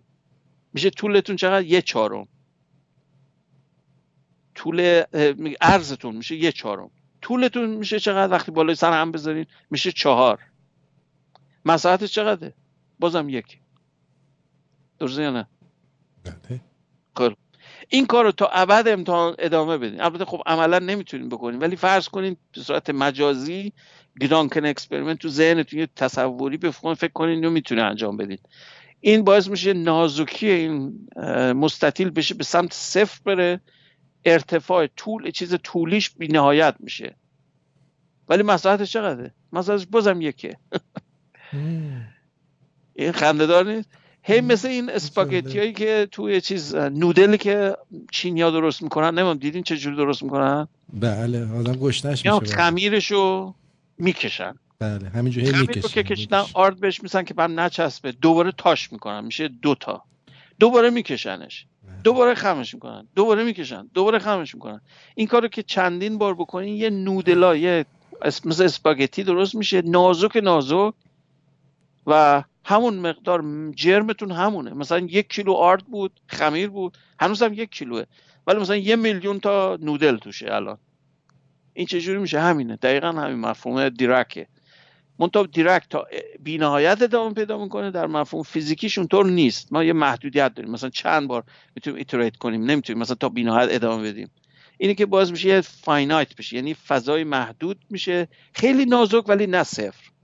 حالا این تابع تابع دیرک این مدله. این یه version شه که من بهتون گفتم. خیلی جورای دیگه رو می‌تونید درست کنید با sine sine x به x مثلا یا با function های دیگر هم می‌تونید توابع دیگر هم مخلوط کنین همین حالت رو بهتون بده.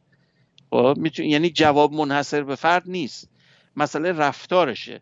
برای اینکه که بخواین توضیحش بدین میان چیکار می‌کنین؟ مساحتی بهش نگاه می‌کنین. میگه هرچی که مساحت واحد باشه و همه جا صفر غیر از محل مبدا اینو بهش میگن delta function. یا همین تابع دیرک واضحه؟ بله. حالا یکی از خواص بی نهایت مفیدش چیه؟ اینه که شما اینو در هر تابعی ضرب بکنین اون مقدار قیچی می‌کنه اون تابع رو. در اون نقطه‌ای که شما باش تلاقی کردین. اینه که ازش نمونه برداری بکنین. دقیقا اونه. تمام مفهوم digital processing و signal processing و این حرفا که الان ما می‌کنیم با کامپیوتر بر همین delta delta function ه. چرا؟ برای اینکه شما digitize سیستمتون سیستم های دیجیتالی هن اینا. صدای من دیجیتال نیست آنالوگه. برای اینکه نمونه برداری بکنه مجبور chop chop chop chop همینجوری ببو برش بزنه بهش.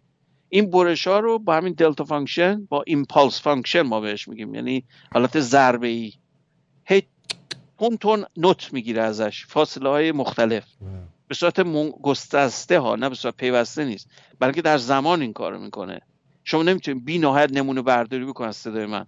بعد مجبورین در فواصل زمانی خیلی کوتاه مثلا میلی ثانیه یا بسته به کیفیت که می‌خواین. نمونه برداری برای اینه که وقتی من میگم مثلا از سیستم CD quality میرین به یه سیستم های quality HQ CD هم هست یه سیستم دیگه هست. این پر حرفه یا از اونها استفاده می‌کنن شنیدی حتما. شما که تو کار رادیو اینا هستی حتما داری. یه صدا خیلی گرونتر از سیستم CD کیفیتش به مراتب بهتر از CDه برای چی؟ برای اینکه نمونه برداریش از صدا خیلی بیشتر بوده. در منطقه خارج از شنوایی دیگه. و اون میشه چی؟ کیفیت اصلا با گوشتون قابل درک نیست. تفاوتش با صدا آنالوگ. بله. چرا؟ برای اینکه اینقدر نمونه برداری شده oversampling شده. این باعث میشه دقتش خیلی بالاست. ولی بازم از نظر ریاضی چیه؟ جز... گسسته است. یعنی واقعا اون صدا به صورت پیوسته نیست بازم. فقط نمونه برداریش با همین delta function ی که بهتون توضیح دادم. و این نمونه بارز چی بوده؟ اون تکینگیه. برای چی؟ برای اینکه وقتی شما به عرض صفر در این نزدیک میشین ارتفاع این مستطیلتون میشه بینهایت. خب در خود صفر چی میشه؟ در خود صفر طول این خطتون میشه بینهایت. عرضش میشه صفر طولش بینهایت مساحتش یکه. هنوز مساحتش یکه اینش جالبه. مساحتش هنوز اون واحدیه که از اول شروع کردیم ولی عرض نداره. این این تکینگیه.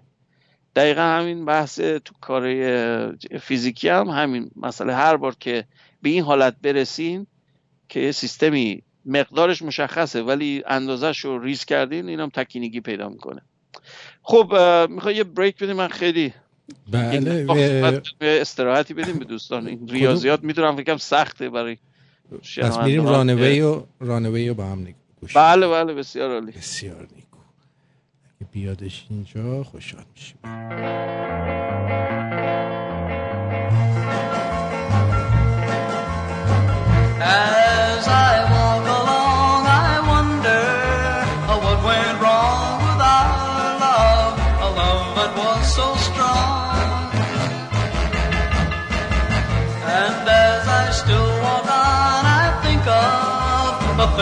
Done together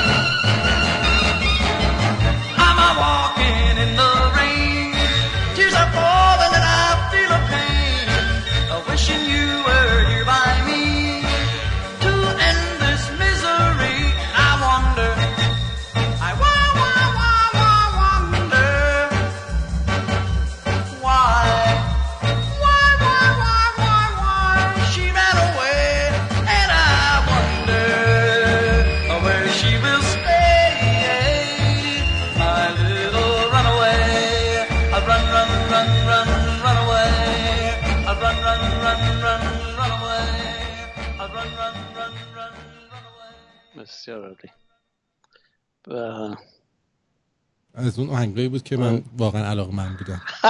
خب امیدوارم. خیلی خوشحالم که سبک سبک من دوست داری. من سبک کلاسیک پیر شدیم دکتر. دکتر پیر شدیم. ما پیر شدیم اینا رو دوست داریم دیگه. اونم شاید دلیلی باشه براش. من بالاخره ما من شخصا تو منطقه borderline م با baby boomer ا من baby boomer ا نیستم جنریشن اکس هم ولی ولی تقریبا میشه گفت تیستم با چیزای مال بیبی مورا نزدیکه.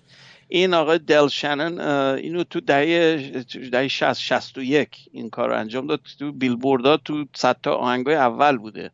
یعنی جزء کار کلاسیک حساب میشه این.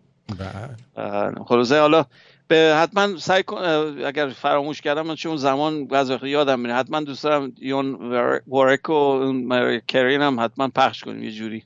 من پس, میگم بله. بهتون دیگه. بله بسیار خب دوست دارم یه یک اشاره به این قضیه بازخور مثبت رو بیشتر بکنم که از نکات پراکنده که خیلی همشون واحد از نظر فرمولای ریاضی شباهت به هم دارن. و می‌خوام اون عمق مسئله اون فرم ساختار ریاضی پشت اینا رو بیشتر اشاره کنم. به این دلیل که اون وحدت رو به شما نشون میده نه که خود موضوع.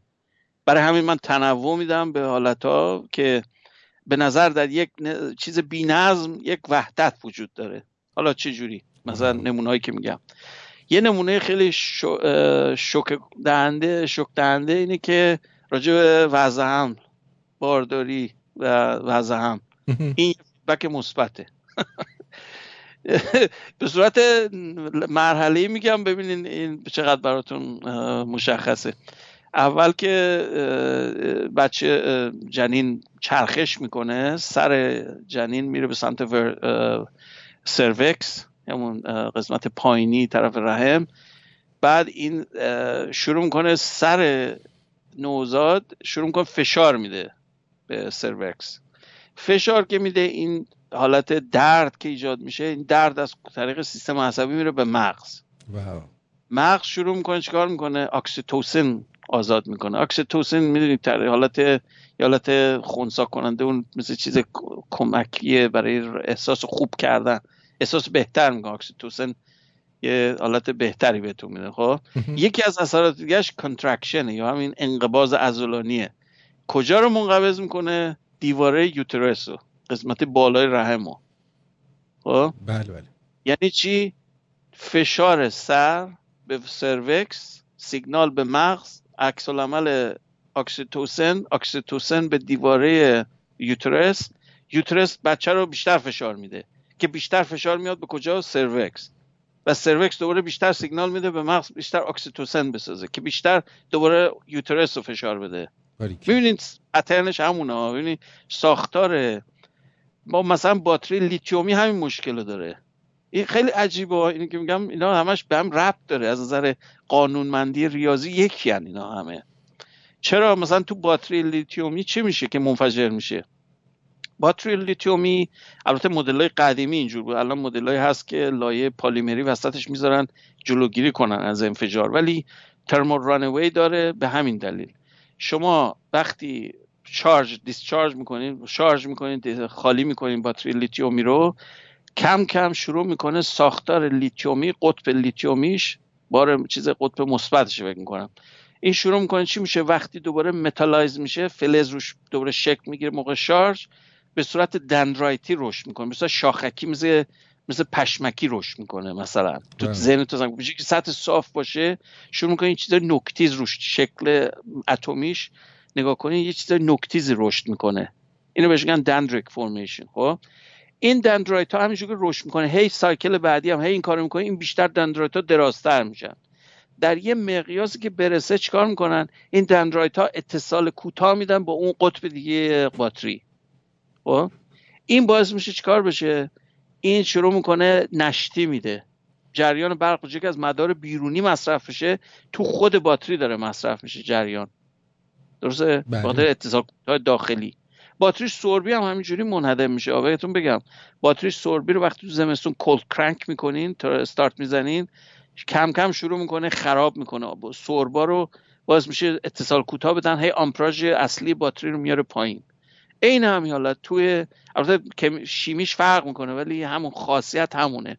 میاد چیکار می‌کنه؟ این شاخکی ها اتصال کوتاه میدن انرژی باتری رو صرف این می‌کنن که باتری رو خودش داغ بشه.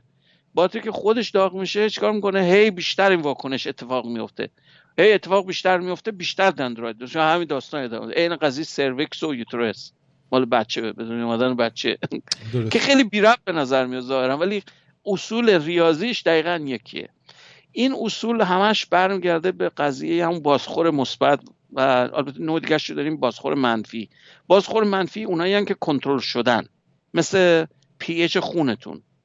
دقیق کردین خون آدم چیه؟ پی اچش ثابته نسبتا. مهم. شما من سرکه بخوام سالاد بخورم باعث نمیشه خونم اسیدی بشه.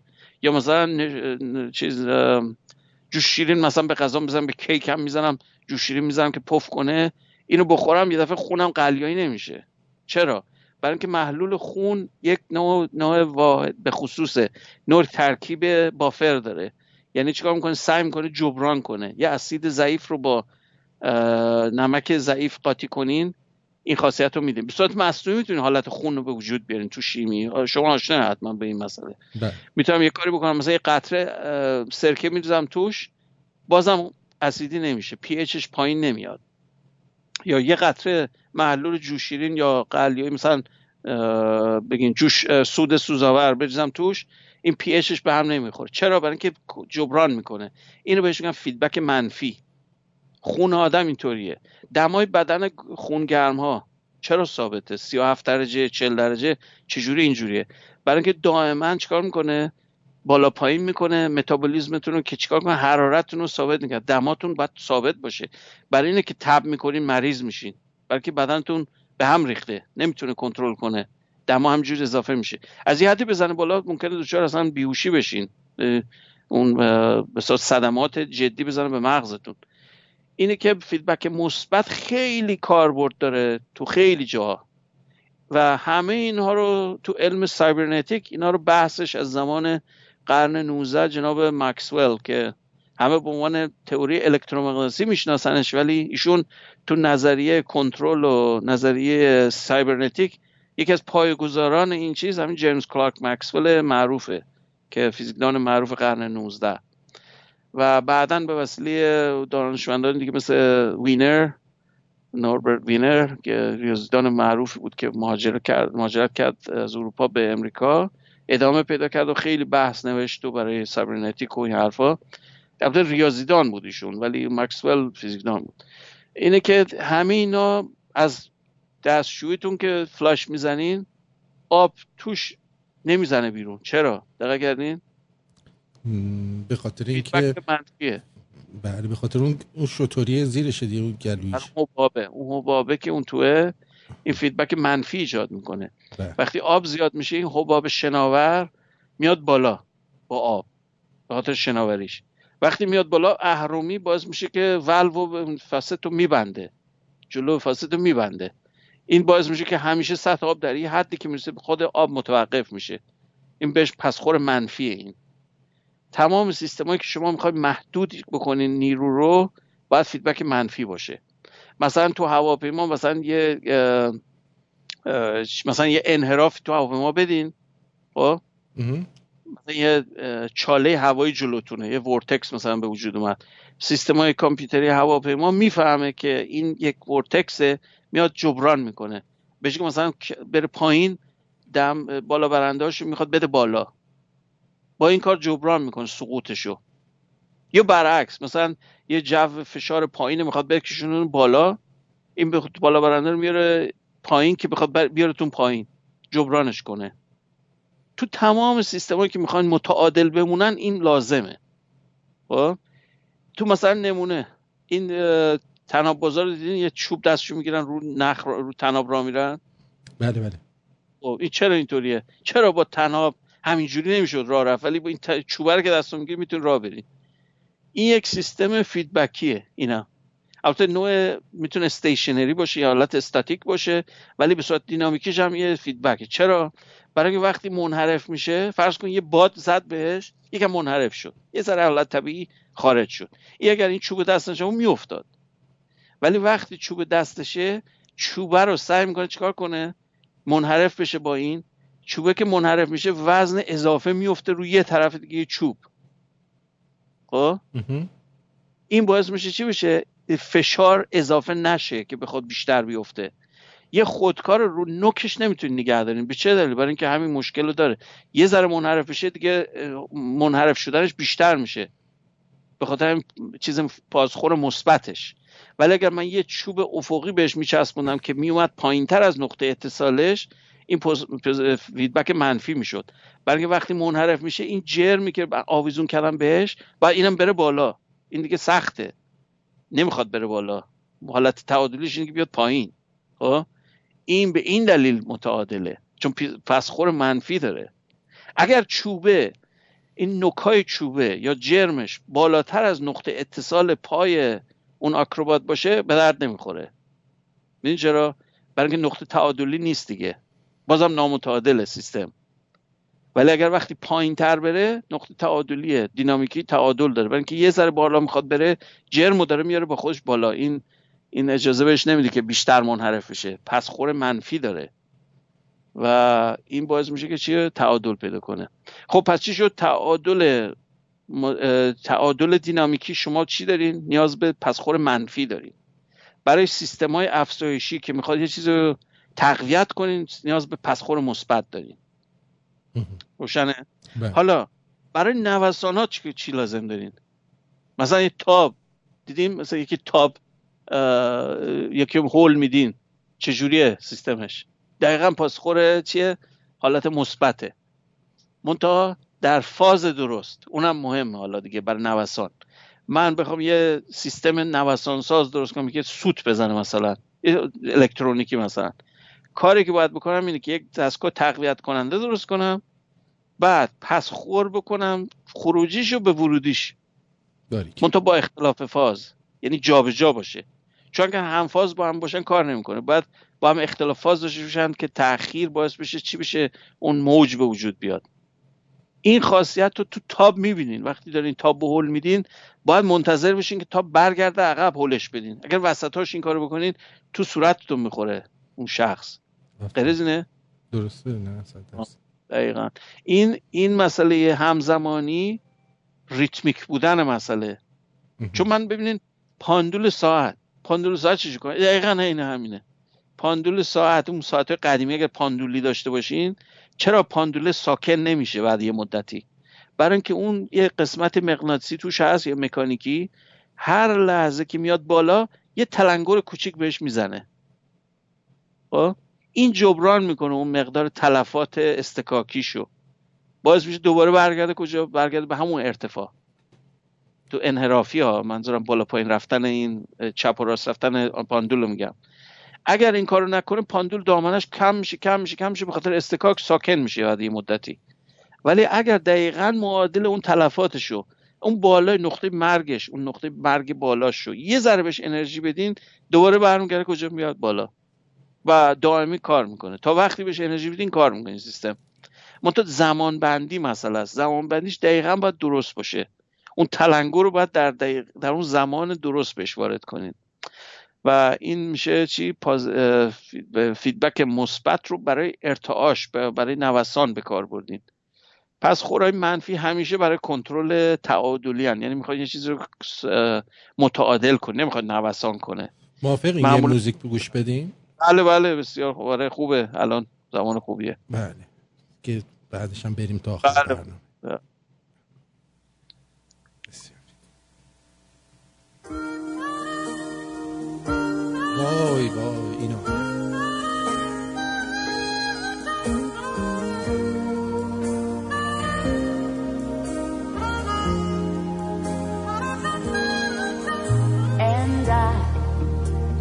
never thought I'd feel this way. And as far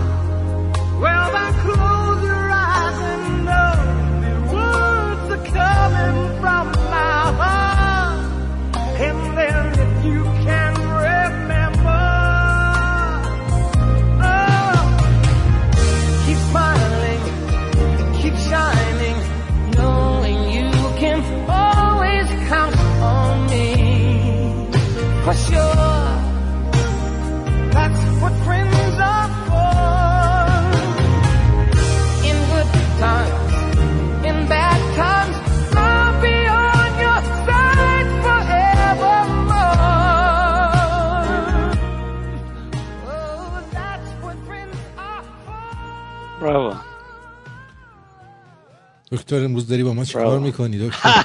واقعا شاکاره این دیان وورک اه، اولا که اوجوبه است این از دهه 60 اه، برای 78 سالشه الان خانم. بعد شو اصلا یه چیز پدیده و عجیبه بدونین که ایشون دختر خاله ویتنیستونه این یه ژن عجیب غریبی تو این خانواده بوده این, این تو که وان چند هموم نمرده؟ بله. این تو وان هموم نمرده؟ نه خیر این زنده است. خب، اون ویتنی هیوستون مرد. آره. معتاد معتاد بود. نه گفتم آخه ژنشون اینجوریه یه موقع ژنشون اینجوری تموم هم نکنن.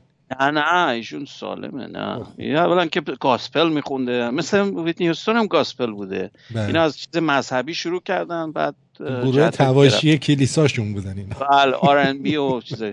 البته تو این صدایی که شنیدین غیر از ایشون التون جان گلادیس نایت و استیو واندر هم بودن. حالا بله. چیز کاملش موزیک کاملش رو گوش بدین صدا اونا رو هم میشنن حتما می‌تونین تشخیص بدین. یه فوق العاده است. میگم صداش بی‌نظیره. بله خب این هم از دیان وارویک. حالا بعدا هم برای اختتام برنامه اون ماریا کری هم اعجوبه ای البته. اونم جای خودشو داره. خب اینجا بودیم که این مفهوم feedback همین پسخور مثبت و منفی رو بحث می‌کردم. یه سوال دیگه هم شما ظاهرا فرستادین. من اونم بدین جواب جواب بدم. آلیاژ سفینه که ناسا به طرف خورشید فرستاد چیه که این حرارت تحمل می‌کنه؟ ما چیزی برای خورشید نمیفرستیم بره توی خورشید. این اگر سوالتون اینه که این سوال نادرسته. اگر که سوالتون اینه که این هلیو هیلیو ساتلایت یا چیزایی که فقط شکل چیزای رفتارهای خورشیدی رو بررسی می‌کنن معمولا اینا توی مدارن.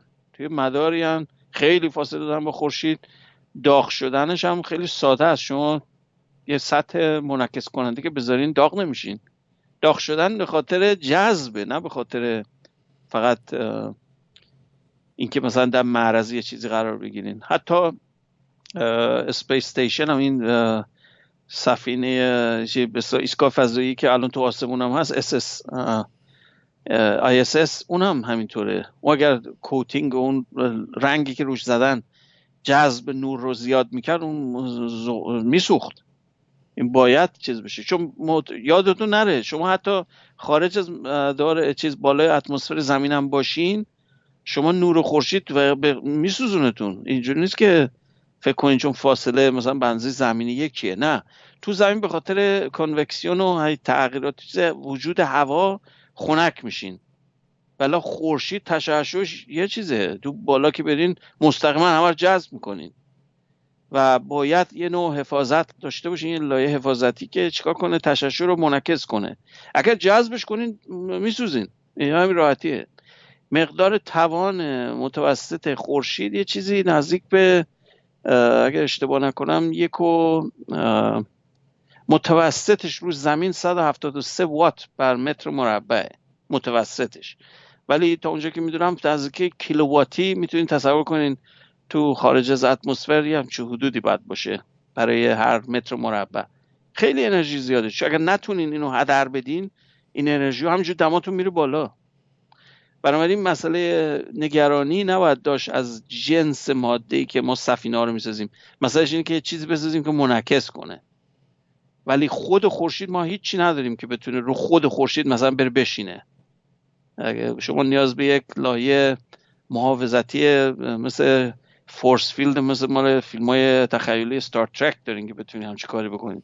اون عملا ما نساختیم ولی چون یه حالا ایشون مطرح کرده اینو میگم. یکی از دوستانم در بوینگ اتفاقا روی این ایده کار می‌کرد. حالا خیلی در حد مقدماتیه که از نیروی کوانتومی کازیمیر میشه استفاده کرد ما حالت معکوس رو بسازیم. ایدهش هست تو تئوری هست. کازیمیر نیروی مثبته. یعنی شما یه مدت خیلی قبل فکر کنم یه سال پیش اشاره کردم که نیروی کازیمیر بر اساس. تخ... نوسانات خلاه خود خلا تو فیزیک کوانتومی خالی نیست. یادتونه بحث کردیم؟ بله. خود خلا هم تازه خالی نیست. شما هوا رو از یک کپسول بیاریم بیرون. فکر کنید که مثلا خیلی خالیش کنید هیچ چی دیگه توش نیست. درسته؟ بله. از جنبه کلاسیکی ما وید یک مفهوم خالص خلا به وجود آوردیم. هیچی تو این نیست. هیچ گازی هیچ اتمی تو این کپسول نیست الان. درسته؟ درست. از نظر کوانتومی نیست اینطور. یعنی چی؟ خود صفر خلم چی میشه؟ نوسان داره. به خاطر خواص کوانتومی. این نوسانات خلا چیکار می‌کنن؟ باعث میشن دائما یه چیزی به وجود بیاد یه چیزی از بین بره. از نظر جبری بازم صفره. یعنی بازم هم معادل همون خلایی که فکر می‌کنید. منتها از نظر متوسط میانگینش این نیست. میانگین شما یه چیزی همیشه ویز ویزی اون تو دارین. خلاصش. بخوام به صورت مگسی تصور من حالا توی اون یکی ریزی هم؟ اون یکی میکسرم یه ویزویزی دارم ولی این یه میکسر جدید گرفتم توی این اصلا هیچ ویزویزی ندارم خدا رو. آره. اون اون در سطح کوانتومی نیست آخه نه کلا دارم میگم بعضی دستگاه ها هم اصلا خوب حدی که میشنوین البته حالا دستگاه آره. اسیلوسکوپ بذارین می‌تونین بازم نویز ترمودینامیکی رو ببینین بله. مثلا این امکان نداره اونا بتونن از بین ببرن. برای اینکه کمش کنین باید بذارینش تو هیلیوم مایع یعنی چیز amplifier تون باید تو cryogenic میشه اون وقت. منتها این مسئله که میگمتون مثلا مطلق یعنی در مقیاس کوانتومی شما خلایتون هم خلای واقعی نیست. و این آقای کازیمیر اینو تئورایز کرد که آقا این اگر این حرف کوانتومی درست باشه من دو تا صفحه فلزی رو نزدیک هم بیارم بدون که خاصیت الکتریکی یا مغناطیسی داشته باشن. بازم همو جذب می‌کنن از دور. خب این مثلا این معنی کلاسیکی نیست ها یعنی شما از نظر کلاسیکی نمی‌تونین توجیه کنین که چرا دو تا صفحه که بار ندارن میدان مقداسی هم ندارن فقط الکتریکی هادی الکتریک رسانان. نزدیک هم میارم تقریبا هم میچسبن. چرا؟ ما اینو اندازه گرفتیم. این اصلا شده این کار انجام شده. دقیقا مطابق همون تئوری کازیمیره خب؟ اینو بهش میگن همون نوسانات خلا یا انرژی صفر. نه حتما یه جای خوندین بهش میگن zero point energy یا انرژی نقطه صفر. این از فقط از کوانتوم مکانیک ناشی میشه. هیچ با روش کلاسیک اصلا نمیتون توجیهش کنید حالا این حالت که بهتون میگم حالت جاذبه است. یعنی به خاطر اینکه شما مودهای خلا رو دستکاری کردین وسط این دوتا صفحه مثل آکوستیک مثل فلوت یه فقط یه فرکانس های خاصی می‌تونن توش باشن. برای اینکه یه محدودیت قید فضایی به وجود آوردین. بیرون تو خلاه بیرون هیچ قیدی وجود نداره. بنابراین معدل اتس... این ها نوسانات بیرونی بیشتر میشه از داخل این دوتا صفحه. در نتیجه فشار مثبت به صفحه ها میارن که اینا رو هول بدن به سمت هم. این دقیقا توصیف کوانتومی قضیه است. حالا یه جور دیگرش رو می‌تونین درست کنین یه فرم دیگرش که خیلی هم چیزتره همچین بغرنجتر از این. که ادعاش اینه که من می‌تونم چیکار کنم؟ حالت واکنش دافعه ایجاد کنم برای ذرات. اگر بتونین اون کارو بکنین یه خاصیت force field درست کردین عین حالت های مثل فیلم های تخیلی. یعنی چی؟ من سفینم یا هواپیمام وقتی تو هوا حرکت می‌کنه هوا از بغلاش رد بشه. نزدیکی سطح ها منتها بهش نخوره اصلا. می‌دونی چقدر مهمه این مسئله؟ باز میشه شما دما انرژی تبادل نکنین با ذرات. این خیلی یک انقلابی میشه در هوا... صنعت هوانوردی یا سفینه مثلا که من بتونم ذرات رو کنترل کنم به من تماس پیدا نکنن. این بسیار بی‌نظیره. هنوز عمله نشده ولی تئوریش هست. این میگم همکار من دوست من البته بازنشست شد ایشون مسنه. از من خیلی بزرگتره. ولی ایشون دنبال این بود که روی این کار می‌کرد. بنابراین این مسئله که ایشون میفرمایند هنوز عملی نیست برای ما در تکنولوژی ما نیست. ولی اگر روزی بشه که ما بتونیم اون حالت دافعه این force field یا نیروی میدان نیرویی درست کنیم به یه نوعی حالا الکترومغناطیسی چیزی که بتونیم ذرات رو منحرف کنیم می‌تونیم مثلا بریم نزدیک یه چیزی. البته هنوز با شما باید تشعشر هم کنترل کنید چون نور به این حرفا کار نداره. نور وقتی با لیزر می‌تونم روی چیزی تا منعکسش نکنه بهش برخورد می‌کنه. می‌تونستیم یه جور دیگه مثلا این کار بکنیم نمی‌تونستیم درسته؟ تو البته مایه می‌تونیم کار بکنیم یک دوستم قدیم 20 سال پیش فکر کنم تو نمایشگاه فیزیک بود تو ایران. اومده بود یه قند و گذاشته بود توی آکواریوم. قند بود شکر بود چی بود. اونو بهش میگن graded index. اون یه چیز دیگه است. تو فیبرای نوری هم ما این کارو می‌کنیم. وقتی شما ضریب شکست و به صورت یه نواخت تغییر بدین می‌تونین نور رو خم کنین. این خیلی اثر قشنگیه. اینو می‌تونین آزمایش کنین خودتونم. laser pointer داشته باشین. بیان شکر یا چیزی بریزین تو آب. یه قند مثلا که یه دفعه همه چی یه نواخت نشه. شیرینی. توی محلی قلیستر باشه. مثل دیدین چای رو چای می‌ذارن چای رو آب می‌ذارن. نمی‌دونم کردین کارو؟ بله بله. با, با شکر بعد این کار بکنید شکر بله. چای می‌تونین شناور کنین روی آب. یه دو لایه درست کنین یه لایه صاف صاف صف. بدون رنگ یه لایه چای قرمز بالاش می‌بینین نشسته همینجوری تکون نمی‌خوره. می‌تونین میکسش کنین ولی اگه به خاطر اینکه دانسیته فرق می‌کنه نمی‌تونه با هم قاطی بشه. این نفت و آب مثلا. اونجوریه. بعد ایشون اومده بود همین کار رو پیاده کرده بود.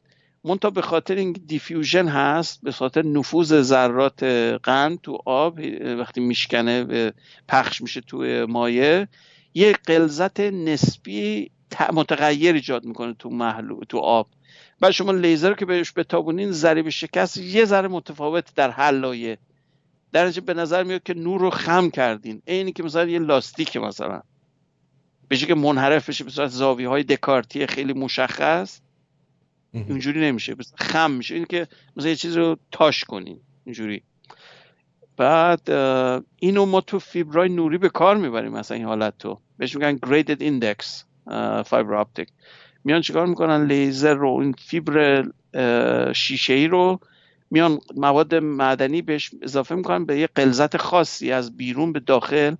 نور لیزر به جای که زیگزگی توی فیبر نوری حرکت کنه یا حالت مثل این بستنی قیفی ها دیدی؟ خمیر می- چیز بستنی میاد بیرون بعد هی میتابونش هی یه حالت بامزه در میاد. اون حالا شکل بهتون می‌زنم که بهتون میگم که تو ذهنتون تجسم کنید چی میگم. ولی هیچ ربطی به بستنی نداره. اونا که حالا البته طرفدارای بستنی الان دلش درنشون آب نیفته آره. این شکل نور که از تو این فیبرهای به خصوص رد میشه اونطوریه تقریبا. مثل حالت سینوسیه. بشه که زیگزگ بالا پایین بشه حالت های خیلی زاویه های خیلی خشک. یا حالت قوس می‌زنه دائما. این باعث میشه راندمانش بره بالا. تلفات نوری کم بشه تو فیبر نوری. خب سوال نفرستادن. چند تا چرا؟ براتون؟ آه، فرستادن. اوه یه دفعه. بله. عدد پی اوکی. آره ما این چیزای قدیمی رو خب ببینین البته خوبه دونستن این که چیز تاریخ ریاضیات قدیمیه این چیز جدیدی نیست. اهرام مصر هم خب قاعدتا یه عالمه هندسه توش به کار رفته اینو باید بدونین. عدد پی رو باید بهتون میگم بابیلونیا یا همین منطقه ایران و عراق عراق امروز. اینو خیلی قشنگ یه عدد خیلی ابتکاری به وجود آورده بودن که کار می‌کرده. یکی نسبت پی رو پای رو به صورت 22 به 7 نوشته بودن که خیلی عدد قشنگیه. خیلی راحت هم می‌تونیم بسازینش. 22 به 7 خیلی آسونه. منتها درست نیست ها. تقریب اعشارش میشه 3 و 16 به نظرم. یکی دیگه چیه؟ یکی دیگه این بوده زاویه گوش عمودی. اینو بابلیا می‌دونستن. شما مثلثی رو با طول واحدهای سه و چهار و پنج رو بغل هم بذارین گوشه راست بهتون میده 90 درجه بهتون میده. پرفکت 90 درجه. این باش می‌تونین شما خونه بسازین باش می‌تونین خیلی کارا بکنین. فقط لازمه یه تیکه چوب داشته باشین این چوبه رو سه بار تکرار کنین یه طول بهتون میده چهار بار تکرار کنین طول عمودی بهتون میده و وترش هم میشه پنج واحد. اینو بغل هم که می‌ذارین میشه دقیقا راست. یه قاعده 90 درجه بهتون میده. عددهای طلایی دیگه هم هستن مثل مستطیل دو یک دهم که بهش میگن گلدن نمبر یا همین گلدن رکتانگل اینا چیزایی از یونان هم هست البته اینم باید اشاره کنم. اینا فقط مال هند نیستن. چی بخشی مال مصر نیستن. مصر می‌دونی که از الکساندریا یه قسمتی از یونان بوده. اینم یادتون نره وقتی میگی مصر یه قسمت های تداخلایی با چیز فرهنگ یونانی داره. الکساندریا که میگیم مثلا جزء چیز بوده. مثلا الکساندر دی گریت مال کجا بوده؟ مال الکساندریا بوده. درسته؟ فکر کنم بله.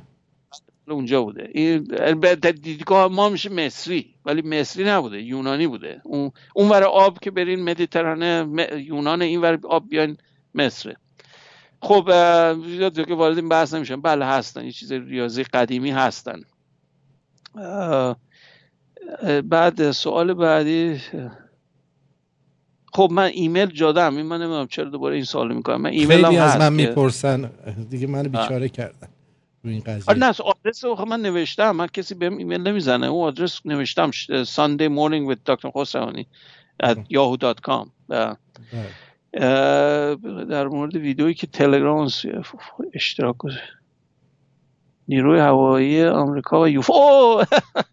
خوب که سوالیه این این یه ویدیو من گذاشتم رو تلگرام در مورد نیمیتس نیمیتس و پرینستون. دو تا از ناوچه های مال امریکاست در ده- 2004 و 6 و اینا یه انکانتر با چیز داشتن با یوفو این قضیه اون سوال برنامه بود که دوستان رده دو افتاد. برای همین من راجعش صحبت نکردم. تیک تک های فضایی. این الان ویدیوش در اومده. چند تا از اینا اومدن بیرون از نیرو دریایی دیدن اینا دارن اطلاعات رو محرمانه می‌کنن هیچ نمی‌خوان درز بره اومدن بیرون از نیرو, هوا... نیرو دریایی افشا کرده بودن که آقا این نه این ویدیو اینطوری نبود. کیفیتش به این بعدی نبوده. اینو دستکاری کردن. تصویرش بسیار واضح بوده. آخه شما برای چیز F-18 سوپر هورنت این هواپیما که مال بوینگ هم هست اتفاقا. این هواپیما سیستم ردیاب و تصویربرداری هم مرئی داره هم مادون قرمز. کیفیتش هم خیلی بالاست. اون چیزی نیست که پخش شد تو تلویزیون و تو همه اخبار. اون چیز گرانول گر- گرینی بود که بعدا دستکاریش کردن کیفیت رو بیارن پایین. بازم تازه تو اون تصویر گرینی هم می‌دیدین که یه چیزیه یه شکل بیزی شکلی داره تقریبا. بعد شروع کرد به چرخش 90 درجه. این اصلا قوانین ایرودینامیک غلطه اصلا همچی کاری. اولا که هیچ نه بال داره نه دم داره هیچی نداره. وسیله پروازی به اون مفهوم دیدی که ما داریم نداشت این, موجود این موجود پرنده یا هرچی هست. و در حین پروازش شروع کرد 90 درجه چرخید. این حرکت اصلا غلطه از نظر آرودینامیکی برای اینکه شما مقاومت هوا یه دفعه درگ یه دفعه چندین برابر میشه. باید سرعتتون کاهش بده. یا خیلی داغ میشین. نه داغ شد نه سرعتش کم شد. اصلا این چیزی بر اساس قوانین فیزیکی که ما می‌فهمیم کار نمی‌کنه این چیز. بعد آقای نیل دیگراس تایسون میگه که خب حالا چی؟ مثلا اینم دیدیم. این که معلوم نیست که این فضایی باشه. میگم واو دیگه این آقا شورش در برده. و دیگه از این واضح تر نمی‌تونیم بگیم این چیزی نیست که ما درست کردیم. شما چیزی نمی‌تونید درست کنین که با مفاهیم ماورای فیزیکی که می‌فهمین. نه اینو یه موقع من اشاره کردم. چیزی که شما الان متوجه میشیم ما متوجه میشیم بر اساس فیزیکی که ما امروز می‌فهمیم. درست یا نه؟ بله بله. برعکسش فکر کنین خیلی آسان تر اینجوری. به عقب برگردین. برین مثلا به 500 سال قبل. زمان مثلا گالیله قبل از گالیله که هنوز چیزای بیسیک که مثلا دینامیک کنه میفهمیدن شما بهشون راجع به نسبیت عام یا singularity سیاهچاله بهشون بگین. چی میفهمه؟ اصلا فکر کنم جف... مثلا هجو داری میگی. یا بیمار روانی شدی مثلا. مهمل میگی. تو غیر از اینه؟ نه. یا بهش بگی من یه چیزی دارم جیبمه که وقتی می‌ذارم مثل دارالتلمار همه چی رو بهم جواب میده. میگه آقا شوخی نکن با جن مثلا چیز داری مثلا جادوگری مثلا. آتیشت می‌زدن اون موقع. زمان چیز روم چی میگن این کاتولیکای اون زمان. اگه شما از این کارهای عجیب غریب می‌کردی حتما آتیشت می‌زدن. می‌گفتن جادوگری. غیر از اینه؟ نه دیگه همین کاره. دقیقا. به خاطر چی؟ برای اینکه وقتی مفهوم تئوریکش مفهوم عقلیش رو نمی‌دونین همه چی براتون معجزه آسا به نظر میاد. یا جادو به نظر میاد. اینه که در حال حاضرم این چیزی که ما الان ویدیوشو داریم به نظر معجزه آسا میاد. منتها ما یه حداقل یک آگاهی به این مسئله رشد تکنولوژیکی پیدا کردیم در این 100 200 سال اخیر. که امروز نمی‌فهمیم دلیل نیست که حتما یک چیز محملی باشه. ما تکنولوژیشو نداریم. این رو شعورش رو پیدا کردیم تا الان. آتیش نمی‌زنیم کسی رو بیاد بگه مثلا ای این چیه پس؟ این خلبانه نظامیه. تمرینش دادن که بره شکار کنه هواپیمای دیگر رو. وقتی اینو دید همینجور دهنش وامونده بود. می‌گفت این چیه دیگه؟ بعد تازه شتاب می‌گیره که اصلا مفهوم شتاب معنی نداره برای همچی چیزی. اگر به حرکاتش من در اون ویدیوشو کامل دیدم. میاد چیکار می‌کنه؟ از یه نقطه شروع می‌کنه با یه سرعت ثابت میره یه نقطه که ترمز می‌زنه. دقیقا در نقطه ترمز می‌زنه. این با هواپیما شما نمی‌تونید همچی کاری بکنین. deceleration acceleration نیاز به زمان داره. ولی شما جی فورسی که به طرف میدی می‌کشه طرفو. اون. سرنشین اون وسیله. درسته یا نه؟ من بله. شما نگاه فرض, فرض بکنید مثلا با اتومبیلتون مثلا تو این مسابقات ایندیانا مثلا ایندیانا 500 مثلا با فرمول 1 مثلا داری با سرعت 200 کیلومتر در ساعت میری می‌خوری به کجا این دیوارهای بتونی کنار جاده مثلا. ماشین له میشه. درسته بله. این به خاطر چی؟ به خاطر اون شتابیه که دیوار بتونی به ما- اتومبیلتون وارد کرد. که شتاب منفی البته که سرعتتون رو ساکن به تبدیل به ساکنتون که از 200 کیلومتر در ساعت رسیدیم به 0 کیلومتر در ساعت. چون از دیواره که نمی‌تونید رد بشین. درست؟ درست. مفهومش اینه که به طور قطعی شما چی شد؟ سرعتتون به صفر رسید. حالا چرا شتاب بی‌نهایت نیست؟ به خاطر اینکه ماشین داره له میشه یواش یواش. در چند میلی ثانیه شکل ماشین کوتاه میشه. طول ماشین همجور له میشه له میشه می‌رسه به اون اتاقکتون اصلا ماشین امروزی رو بهتون بگم قبلا هم بکنم یه جای اشاره کردم. اصلا اینجوری درستشون می‌کنن که ماشین قسمت جلوش له بشه. چرا اینجوری درستش می‌کنن؟ به این دلیل درستش می‌کنن که نمی‌خوان اون مومنتوم یا اون اندازه حرکت به شما وارد بشه. به سرنشین وسیله نقلیه. اتومبیل های قدیمی میمردن مردم. چرا؟ برای اینکه انقدر محکم درستشون می‌کردن وقتیش تصادم می‌کردین تمام اون انرژی حرکتی رو به سرنشین می‌داد. این باعث می‌شد طرف له و داغون بشه داخل وسیله نقلیه. الان اینطوری درستش نمی‌کنیم ماشینا رو. عمدن درست می‌کنیم که له بشه جلو و اتاقک سالم بمونه. این تکنیک امروزیه. بله خب بزنم سوالی هم بود یا نه؟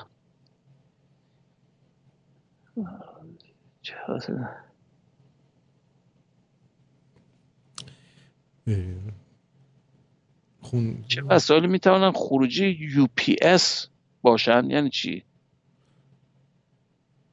منم نفهمیدم. UPS که چیز باتریه سیستم باتریه. می‌دونین که سیستم باتریه که برق امرجنسی برق اضطراری براتون تولید می‌کنه. سیستم مثل ژنراتور نیست. با روش تکنیک های الکترونیکی شما می‌تونید امواج AC درست کنید 60 هرتز یا 50 هرتز. بس به محلتون داره. من تو امریکا 60 هرتزه. این برق باتری رو تبدیل می‌کنه بشی؟ به برق AC و برق AC شما می‌تونید به هر چیزی که AC پریز تو plug ش رو که بزنین کار می‌کنه. بنابراین مشکلی نداره. اگر که نوعی باشه که من فکر کنم سوالشون یکم تکنیکی حالا ولی توضیح میدم. اگر که از نوع کیفیت پایین باشه این بهش میگن شبه سینوسی. امواجش دقیقا سینوسی نیست. یه مدل مثلثیه بهش میگن triangle wave. میان clip می‌کنن سراشو. وقتی یه مثلث رو سراشو clip کنی یکم نرمش کنیم شبیه یکم حالت سینوسیه. فرکانسش هم می‌گیرن 60 هرتز که بشه تقریبا معادل همون چیز. ولی خیلی کیفیت بالایی نداره. برای چیزهای hi-fi و کیفیت بالا مثلا صوتی این کار رو نباید بکنین. خوب نیست براش. مثلا چون یه نویز میفرسته تو شبکتون ولی برای کاری مثل مثلا دریل برقی نمی‌دونم appliance یا مثلا کامپیوتر هم حتی چون توش صافی داره فیلترهای چیز داره تو ورودی برقش وارد کامپیوتر نمیشه. بنابراین مشکلی من فکر نمی‌کنم با UPS داشته باشه. اگر سوالشون این بوده اگر چیز دیگه بوده لطفا بعدا توضیح بدن من جواب میدم. ولی فکر کنم سوالشون همین بوده. چون داره شبیه سازی می‌کنه. وقتی کیفیت اون دستگاه UP پایینه میاد شبیه sine wave و برق شهر رو درست می‌کنه. نه دقیقا اون نیست. یکم هارمونیک های دیگه هم داره ضمنا. ولی اگر تمیز ساین ویو درست می‌کرد دقیقا هیچ فرقی با برق شهر نداره. چون همونه دیگه. ما ریاضیاتش یکیه. خلاصه این هم جواب ایشون. خب نزدیک های آخر برنامه هستیم. اگر اگر سوال دیگه هست لطف کنین الان اشاره کنین یا دیگه سوال خاصی نیستش. بله. خب بسیار سپاسگزارم از این فرصت که من هم از شما سپاسگزارم. امیدوارم یک کم آموزنده بوده. حالا البته میگم جنبه ریاضی داشت یک کمش از یک کم هم بیشتر آموزنده بود.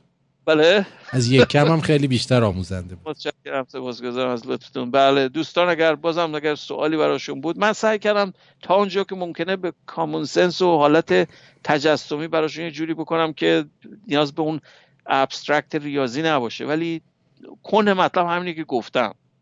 اون چیزای دیگه هم بود می‌خواستم اشاره کنم راجع به تابع وایرشتراس اون دیگه یکم اضافه میشه. ولی حالا یه مدت یه موقع دیگه اون اشاره می‌کنم.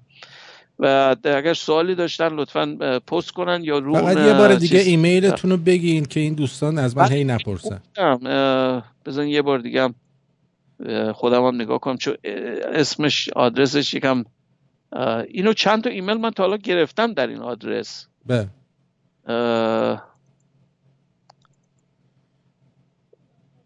آدرسش کجا در میاد اینجا؟ بله آدرسش میگم Sunday Talk with Dr. خسروانی at yahoo.com دوباره حالا باز پستش می‌کنم روی چیز همین آنسوی افق رو بله. تلگرام. سپاسگزارم.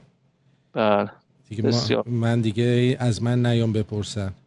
بله خوش بگذره مسافرتتون. حالا بله دیگه سپاسگزار من در مورد اون ویدئویی هم حالا می‌تونیم یه صحبت کنیم. آرتی جان اشاره کرد که ممکنه برنامه بذاریم مشابه برنامه های مشا... دیگه شون حالت تصویری داشته باشیم. اون خیلی کمک می‌کنه از نظر تجسمی و اینا. من البته باید یه آماده سازی بکنم بعد یه وایت بوردی چیزی بذارم که بتونیم مثلا یه چیزی بکشیم یا تصویر رو بیاریم تو صحنه. بله. مثل حرفای سیاسی و اینا نیست که فقط صورت منو ببینین کافی نیست. بعد تجسم بکنیم اون چیزایی که میگم. بله. در نتیجه حالا یه آمادگی یه کارایی بکنیم پیش مقدمه که بتونیم برای امیدوارم برای آینده برای ماه آینده شاید بتونیم تصویریش کنیم حتما من در خدمتتون هستم. قربان. شما بدرود بدرود. میگم به شما و تو شنونده عزیز